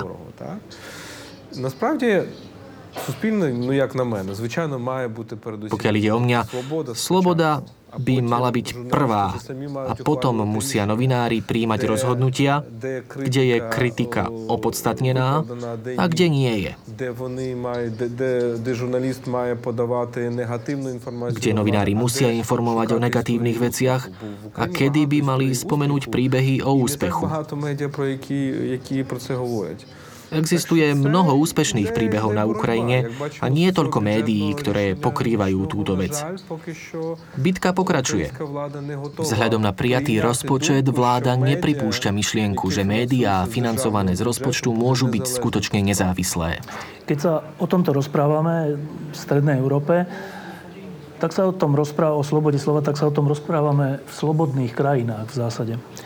A keď sa o tom rozprávame na Ukrajine, tak sa o tom rozprávame v krajine, ktorá si za svoju slobodu, ktorá sa za svoju slobodu postavila a bojuje za ňu. A keď hovoríme o slobode slova a Bielorusku, um, je to vôbec možné hovoriť o slobode slova alebo o slobodných médiách v Bielorusku?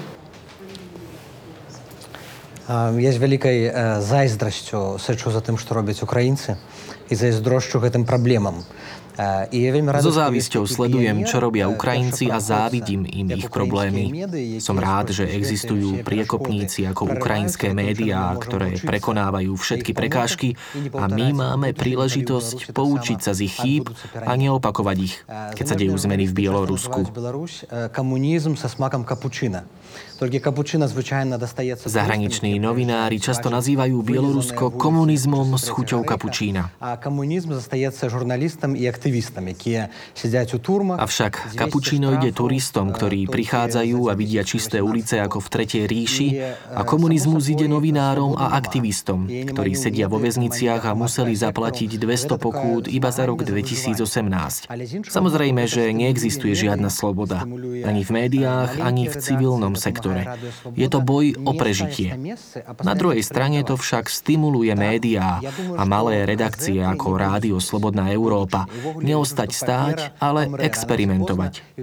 Nemyslím si, že tlačené médiá majú nejakú budúcnosť. Skôr či neskôr zaniknú a naša nostalgia na papierovú knihu zostane v histórii. Takisto si nemyslím, že káblová televízia bude hrať významnú úlohu v budúcnosti Bieloruska. Môžeme preskočiť určitú fázu, ako ste ju preskočili na Ukrajine, preskočiť fázu tradičných médií a prepnúť priamo na nové médiá. Čo sa deje v Bielorusku sú neustále experimenty. Experimentujeme s virtuálnou realitou, novými platformami. Bieloruskí novinári sa začínajú učiť, ako používať zakázané platformy, ako je TikTok, keďže nemajú prístup k štátnej televízii a musia experimentovať dokonca aj s Tinderom.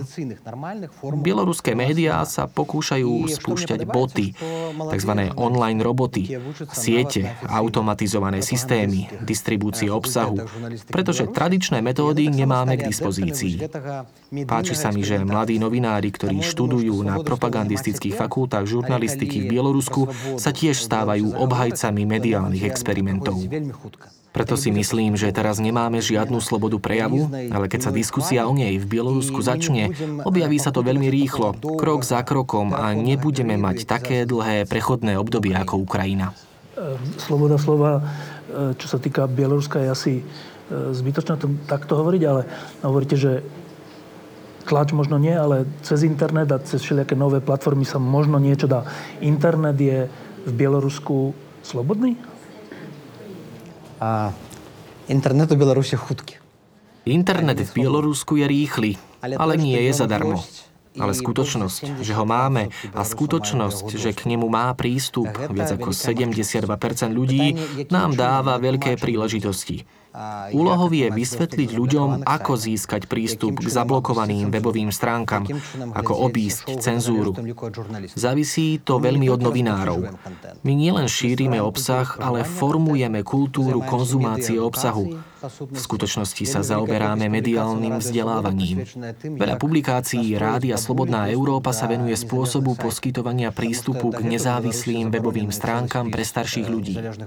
Pretože je dlhý zoznam nezávislých médií, ktoré sú v Bielorusku zablokované. Napríklad spravodajská stránka Charta 97. Nikto nevie, kedy bude zablokovaná ďalšia. Nikdy neviete, kedy príde agent KGB alebo špeciálne sily a zničia vašu kanceláriu a tým je koniec. To je dôvodom, prečo veľa redakcií prešlo do virtuálneho sveta. Komunikujú prostredníctvom zabezpečených messengerov a vykazujú dobré výsledky. Ak sme predtým súperili s Lukašenkovou propagandou, ktorá dominovala a mala všetko pod kontrolou, keďže v Bielorusku nebola žiadna privatizácia, všetky médiá boli pod kontrolou vlády, teraz sme svedkami aktívnych opatrení prijatých Putinom, jeho sputníkom a všetkými malými médiami podporovanými Yandex správami a stránkou mail.ru Sputnik sa v Bielorusku objavil pred rokom ako okrajové médium. Jeho dosah na publikum bol 100 tisíc ľudí mesačne. Teraz je pred piatimi kľúčovými spravodajskými webovými stránkami dokopy. Prečo sa to stalo? Vďaka infraštruktúre mediálnej siete ruského Kremľa, predovšetkým Yandexu. Keď hovoríme o médiách, musíme pochopiť, že to nie je len značka, ale aj sociálna mediálna infraštruktúra, agregátory správ, ktoré podporujú tieto médiá. Nemáme tušenie ako súperi hovoriť so Sputnikom a s týmito proruskými regionálnymi miestnymi verejnosťami. To znamená, ak tomu dobre rozumiem, tak e, internet je kontrolovaný niečo ako v Číne, že kritické internetové stránky sú vypnuté alebo sú zakázané a oficiálne, oficiálne médiá sú buď v rukách Lukašenka, alebo teraz čoraz viac v rukách Ruska. E, to vyzerá takto na prvý pohľad beznádejne. Ja tak nesказал. Я, я наадварот я бачу вялізную надзею. Я бачу надзею вось э, у эксперыментатарстве. Наколькі беларусы вынаходлівыя. Кажу, што Беларусь IT краіна. Nepovedal by som to. Mám nádej a vidím ju v experimentovaní a tvorivosti Bielorusov. Hovorí sa, že Bielorusko je IT krajinou. Je pravda, že veľa spoločností tu robí prácu outsourcovanú z Ameriky. Sila je v IT špecialistoch, ktorí dokážu vyriešiť neriešiteľné problémy a v novinároch. Bielorusko je prípad, kde technológie môžu pomôcť nastoliť demokraciu. Máme tradičné médiá, tlačené noviny, ktoré aktívne distribuuje do každej školy Lukašenko so svojím portrétom na titulnej strane. Máme aj ruské médiá, ktoré sú inovatívne do určitej miery, ktoré majú aparát na podporu. A máme malé projekty s nízkym rozpočtom. Akým bolo na začiatku hromadské, ktoré nemajú zaručenú schopnosť prežiť, ale ktoré majú nadšenie prežiť. Učíme sa od projektu Hromadské, malých ukrajinských projektov, naučili sme sa pripravovať podcasty od slovenského denníka ZME, českého iDnes, učíme sa od gazety Výborčej a ich malých rozhlasových projektov. Je to čas, keď aktívne experimentujeme a učíme sa z chýb druhých. A to, keď sa učíte a keď experimentujete, to robíte ilegálne, alebo, to, alebo kým na to štát nepríde a potom to zakáže? A príde a zakáže, dá, príde Áno, vláda príde a zakáže to. V Bielorusku to nefunguje tak, že zaregistrujete médium a všetky dvere sú pre vás otvorené. Kiki.org, taká malá mládežnícka web stránka, bola zablokovaná. Po škandále a reakcii západu ju napokon odblokovali.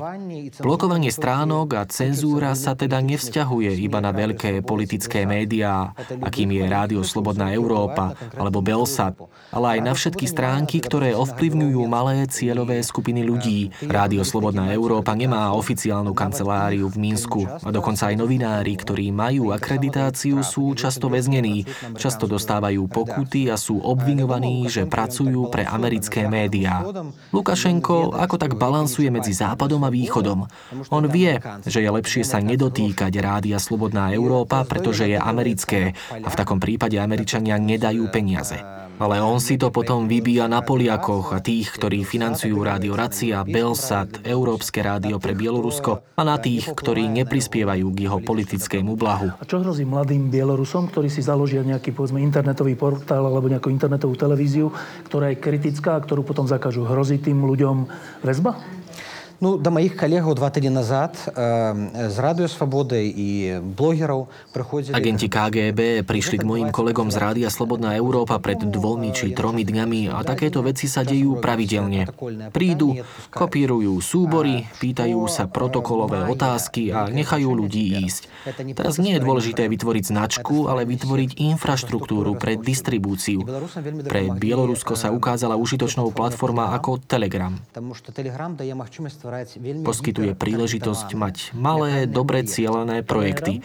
Je to Messenger ako WhatsApp a Facebook Messenger. Vytvorili sme kanály Ekonómia Bieloruska, Príroda Bieloruska či Politika Bieloruska. Ľudia nemusia sledovať všetky správy Rádia Slobodná Európa, prihlasujú sa len k určitým témam. Myslím si, že budúcnosť žurnalistiky je v hypermiestnych projektoch, kedy sa ľudia prihlásia na určité témy, o ktoré sa zaujímajú a my im môžeme tieto kvalitné informácie spolahlivým spôsobom poskytnúť. U nás na Slovensku bol tento rok zavraždený novinár e, a bol to novinár, ktorý bol investigatívny, ktorý e, pátral po prešlapoch aktuálnej moci. E, Ukrajina je vo vojne. Nakoľko bezpečné, respektíve nebezpečné je byť novinárom v dnešnej Ukrajine? Я маю також обов'язково сказати, що, наприклад, щоб ви просто розуміли наш словацький також глядач, що ми як громадське. Aby naše slovenské publikum rozumelo, musím spomenúť, že my, hromadské, pripravujeme množstvo materiálov o Kuciakovi. Je to naozaj tragédia pre našu profesiu. Novinári sú ohrození. Sme v zložitej situácii, pretože to nie je ľahké hovoriť o nebezpečenstve a zabíjaní novinárov kvôli ruskej propagande, ktorá využíva všetko, čo sa deje na Ukrajine na vlastné účely. Ale ako redaktorka, ako novinárka, ktorá pracovala na Majdane v konfliktnej zóne a pokrývam konflikt na Ukrajine, môžem povedať úprimne, že áno, je to nebezpečné, obávam sa o svojich novinárov.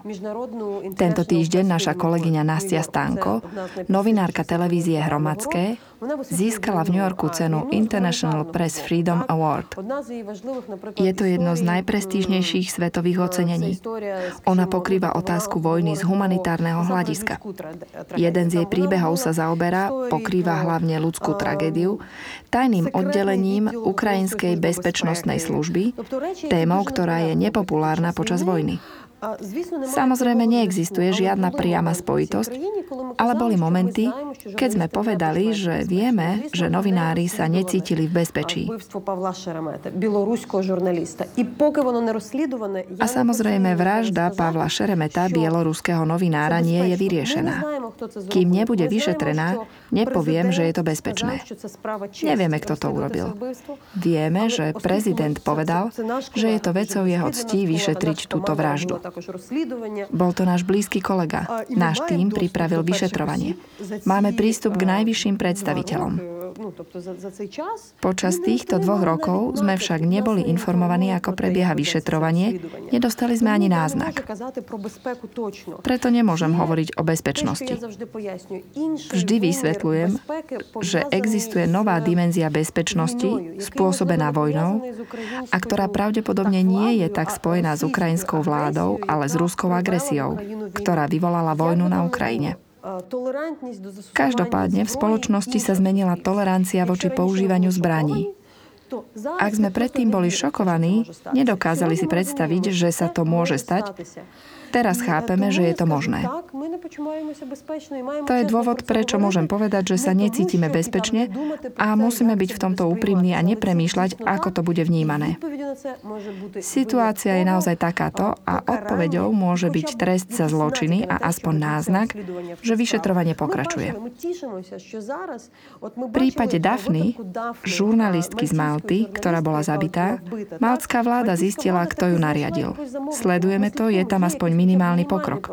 V našom prípade nie. Takže nie sa o čom baviť. Jedna vec je nebezpečnosť práce novinára vo vojnových oblastiach a to je z definície tak. Druhá vec je nebezpečnosť práce novinára, ktorý píše o Porošenkovi, alebo ktorý píše o Kličkovi, alebo ktorý píše o politických stranách, ktoré sú pri moci a ktoré sú možno proti Rusku a ktoré sú za slobodu Ukrajiny, ale majú svojich oligarchov a e, svoje záujmy. E, my na Slovensku sme svedkami nielen vraždy, ale aj toho, že novinári sú za takéto činnosti sledovaní, e, diskreditovaní, e, zosmiešňovaní. Čomu čelíte vy, keď píšete o svojich? Все, що я говорила зараз до того, йшлося про внутрішню політику. Йдеться, ну я я Všetko, čo som predtým spomenula, súvisí s domácou politikou. Mala by som povedať, že Rusko používa ďalšie nástroje na ovplyvnenie ukrajinského informačného sveta, aby povedali, že Ukrajina je neúspešný štát, všetká tá ruská propaganda v zahraničí. Pokiaľ ale ide o ukrajinských novinárov, píšu hlavne o Ukrajine. Preto som v mojom predchádzajúcom príspevku nemala na mysli riziko zabitia počas konfliktu. Ono existuje. Poznáme prípad Stanislava Asajeva, novinára, ktorý je teraz v zajatí v Donecku, bloger Rádia Slobodná Európa. Už je zadržaný dlho. Vieme, čo to znamená pracovať tam, na týchto územiach. Mikola Semena je novinár z Krymu, proti ktorému bol otvorený prípad. Je to zjavné nebezpečenstvo. Príbeh s Pavlom Šeremetom sa konal tu v Kieve. Dva kilometre od tohto štúdia, cez typický pokojný deň. Naháňa to strach. Chápem však, že ide o globálny trend. Nemalo by to však byť použité ako výhovorka ukrajinských orgánov činných v trestnom konaní, že novinári sú zabíjani na celom svete.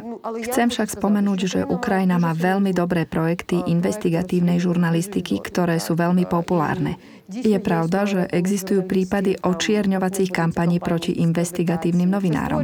Vytvára to okolo týchto novinárov atmosféru nebezpečenstva.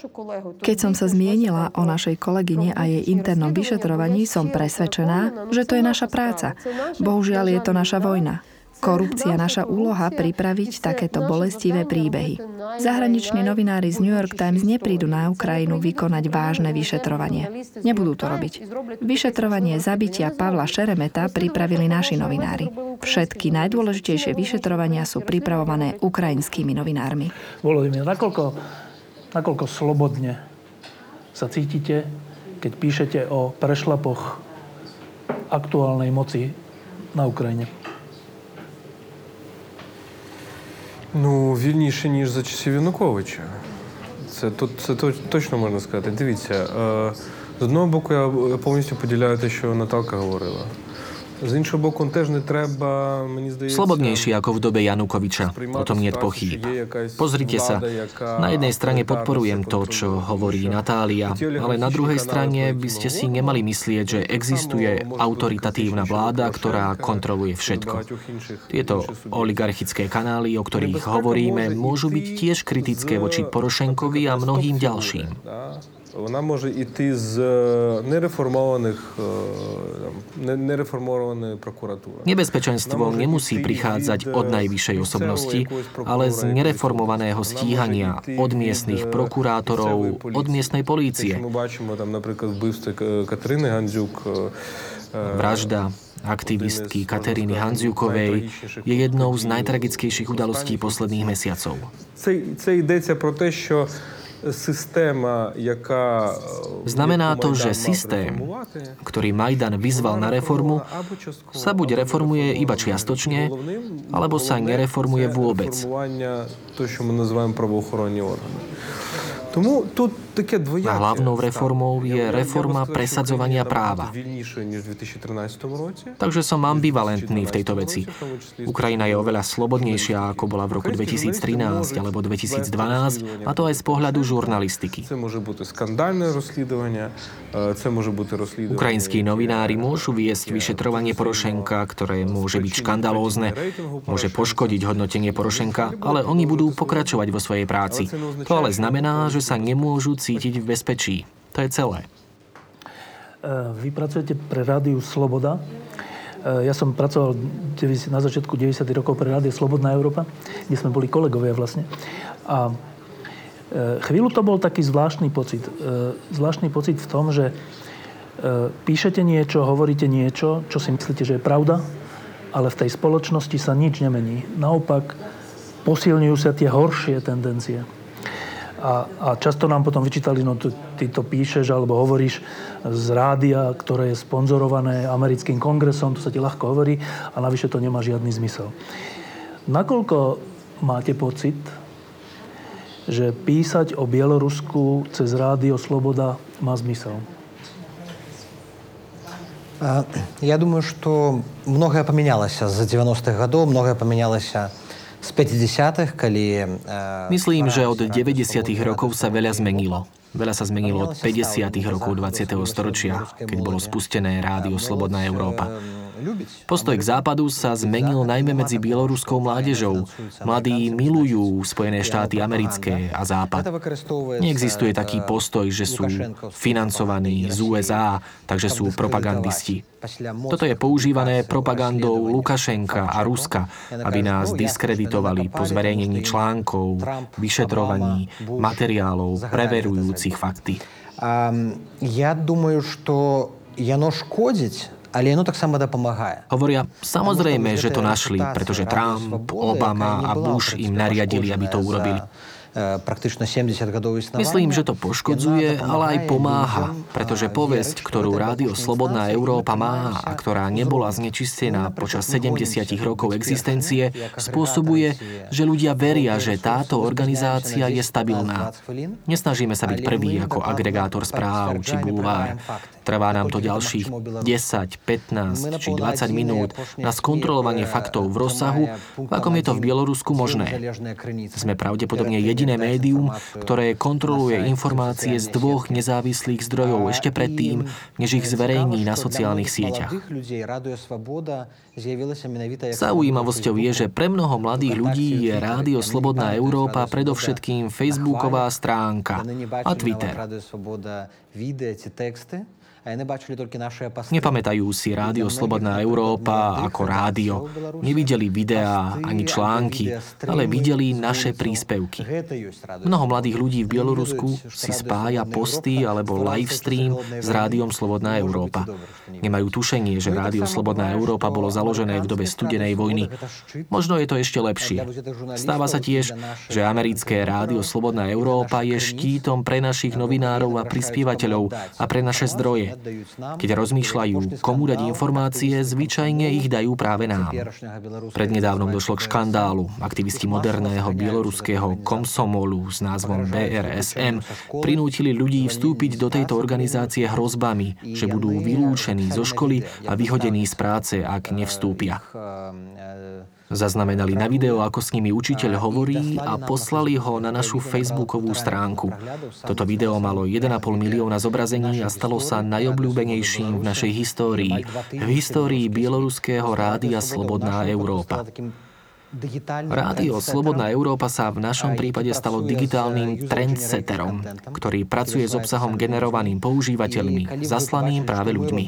A ak sa pozriete, čo robíme teraz a čo ste urobili v 90. rokoch, sú to dve rôzne veci, vďaka Bohu. Posledná otázka. Mal som viacero kamarátov medzi novinármi, ktorí za posledné roky prestali byť novinármi. A ten dôvod bol ten, že začali mať pocit, že to, čo robia, nemá zmysel. Že oni aj niečo odhalia, niečo napíšu, ale nakoniec sa aj tak dohodnú. Politici, oligarchovia na Ukrajine je často možno pocit, že sa nakoniec dohodne Amerika s Ruskom a že vlastne tá, tá moja novinárska práca, pre koho to je vlastne dôležité? Iba preto, aby som sa tým uživil. A viacerí naozaj moji kamaráti s tým prestali v dezilúzii zo zmyslu toho byť novinárom.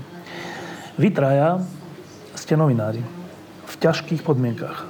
Na Ukrajine, ktorá je vo vojne, v Bielorusku, kde nie je sloboda slova. Čo by ste odkázali mojim kamarátom, ktorí prestali byť novinármi, lebo majú pocit, že to v dnešnom svete nemá zmysel? Volodymyr. Ну, моя ідентичність, моя історія інша. Ja nie je žurnalistom za fachom od počiatku. Moja identita, môj príbeh je iný. Nie som novinárom z povolenia. Som najskôr filozofom a spisovateľom. Majdan ma priviedol do žurnalistiky. Nie som si istý, či ostanem v žurnalistike dlho. Je to iný príbeh. Ide o to, že nedostatok spolahlivých a jasných informácií bol na Ukrajine taký významný, že ľudia z iných sfér prešli na žurnalistiku, aby sa podelili o svoje vedomosti a informácie Те, про що ви говорите, ми, ми теж бачили цю ситуацію. Я би сказав, що це було після A čo sa týka vecí, o ktorých hovoríte, tiež sme videli takú situáciu, povedal by som, po oranžovej revolúcii. Išlo o veľmi silný článok alebo rozhovor s Juliou Mostovou, redaktorkou jedného z najväčších týždenníkov na Ukrajine, v ktorom uviedla. Вони не змінюють свої, свої поведінки. Áno, na Ukrajine máme slobodu prejavu, ale to nemá na nič vplyv. Neovplyvňuje to politikov ani spôsob, akým sa správajú. V skutočnosti táto situácia je dobre známa. Je to tiež ilúzia, že demokracia znamená len slobodné voľby a médiá. Je to ilúzia, v ktorej sme žili po 90. rokoch minulého storočia. Západné krajiny to teraz tiež chápu. Demokracia nie je iba o slobodných voľbách a médiách, ale o pár ďalších veciach napríklad o stabilných a nezávislých inštitúciách, orgánoch činných v trestnom konaní a protikorupčných inštitúciách. Aj tieto veci sú dôležité. Ak tieto veci nie sú prítomné v spoločnosti, potom na žurnalistike nezáleží. Ak však nie je k dispozícii žiadna slobodná žurnalistika, nebudú existovať žiadne bezplatné inštitúcie. Povedal by som, že žurnalistika by sa mala vnímať z dlhodobého hľadiska. Nemali by sme si myslieť, myslieť, že stĺpček, článok alebo vyšetrovanie môže niečo zmeniť. Ale ak nie je nič z toho, potom určite nebudú žiadne zmeny. Ja скажу na кількох рівнях.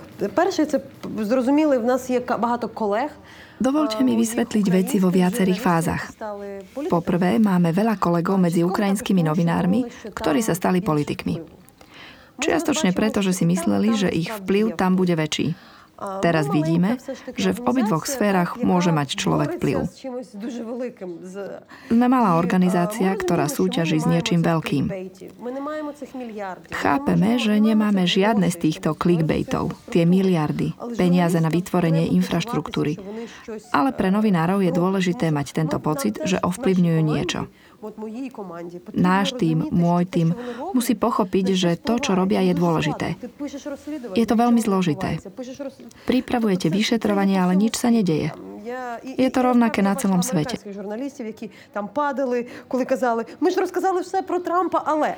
Videla som amerických novinárov, ktorí povedali, že povedali o Trumpovi všetko. Ale neboli žiadne dôsledky. Podarilo sa nám nájsť spôsob, ako môžeme merať náš vplyv na mikro, mezo a makro úrovni každý štvrť rok. Doslova. Tento konkrétny príbeh ovplyvnil životy tejto osoby, vďaka tomuto sa stalo toto a tak ďalej. Oleg Sencov, slávny ukrajinský režisér, je už dva roky vo vezení v Rusku. Celý svet ho pozná. Boli sme jediné médiá prítomné na prvom súdnom pojednávaní proti Sencovovi v Rostove.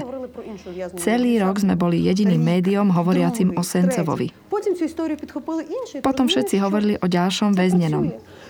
Nadí Savčenko. Jeden rok, dva roky, tri roky.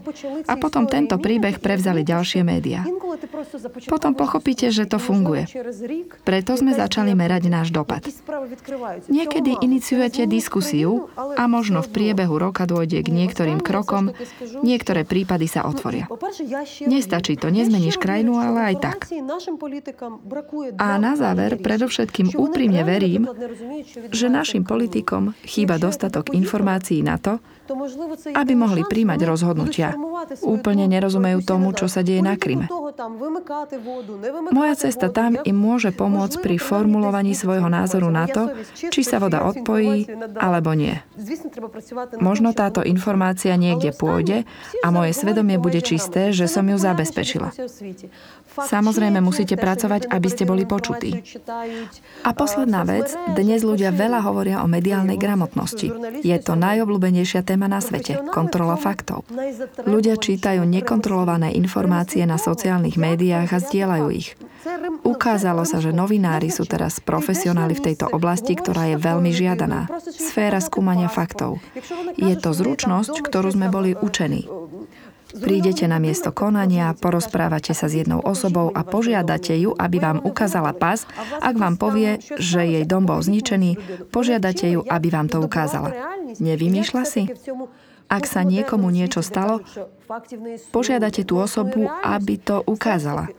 Učili sme sa, ako identifikovať realitu a ako rozlišovať a formulovať túto možnú realitu a pravdu v tomto postmodernom svete, kde sa hovorí, že neexistujú žiadne fakty, žiadna realita. Preto si myslím, že po ľuďoch, ktorí sú profesionálne vyučení, ako kontrolovať fakty, je veľký dopyt. Teraz sú potrební ako nikdy predtým. Franak. Prečo ste novinár? У мене інша історія, тому що я починав активістом. Я починав свою журналістську кар'єру. Я mám iný príbeh. Začínal som ako aktivista. Na svoju žurnalistickú kariéru som začal kvôli zatknutiam. Prvýkrát krátkodobo, potom dlhodobo. A potom som bol v izolácii v armáde 1,5 roka, kde som sa stal novinárom, keď som písal každý deň do môjho denníka. Preto žurnalistika pre mňa a pre mnohých mojich rovesníkov a kolegov sa stala silnou zbraňou a príležitosťou zmeniť niečo v našej krajine. Mám rád taktiku malých víťazstiev.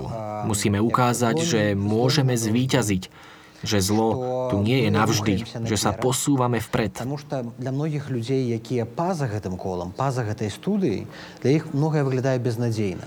Pretože pre mnohých ľudí všetko vyzerá beznádejne.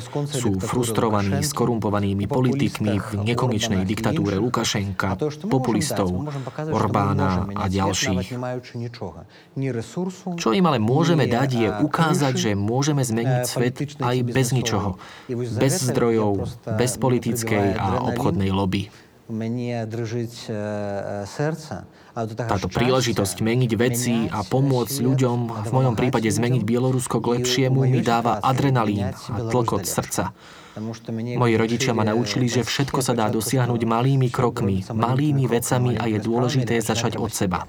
I ось tie žurnalisty, tie malinké iniciatívy, ktoré vznikajú, menovite яны приведуть і Білорусь a novinári, malé spustené iniciatívy začnú robiť zmeny v Bielorusku a celom regióne, ktorý sa stane slobodným a žurnalistika, ktorá práve teraz trpí krízou, bude prosperovať ako povolanie a pravdepodobne získa novú reputáciu. Pretože už nie sme viac novinármi, sme komunikační špecialisti. Staviame túto komunikáciu, malé vlákna v rozvodnej sieti a dávame ľuďom príležitosť pochopiť, kto sú a čo je ich zodpovednosť za región, v ktorom žijú. Tak, to bolo pod lampou o slobode slova, respektíve o sile slova na Majdane. Franak, Natália a Volodimír, ďakujem, že ste prišli. Ďakujem. Ďakujem.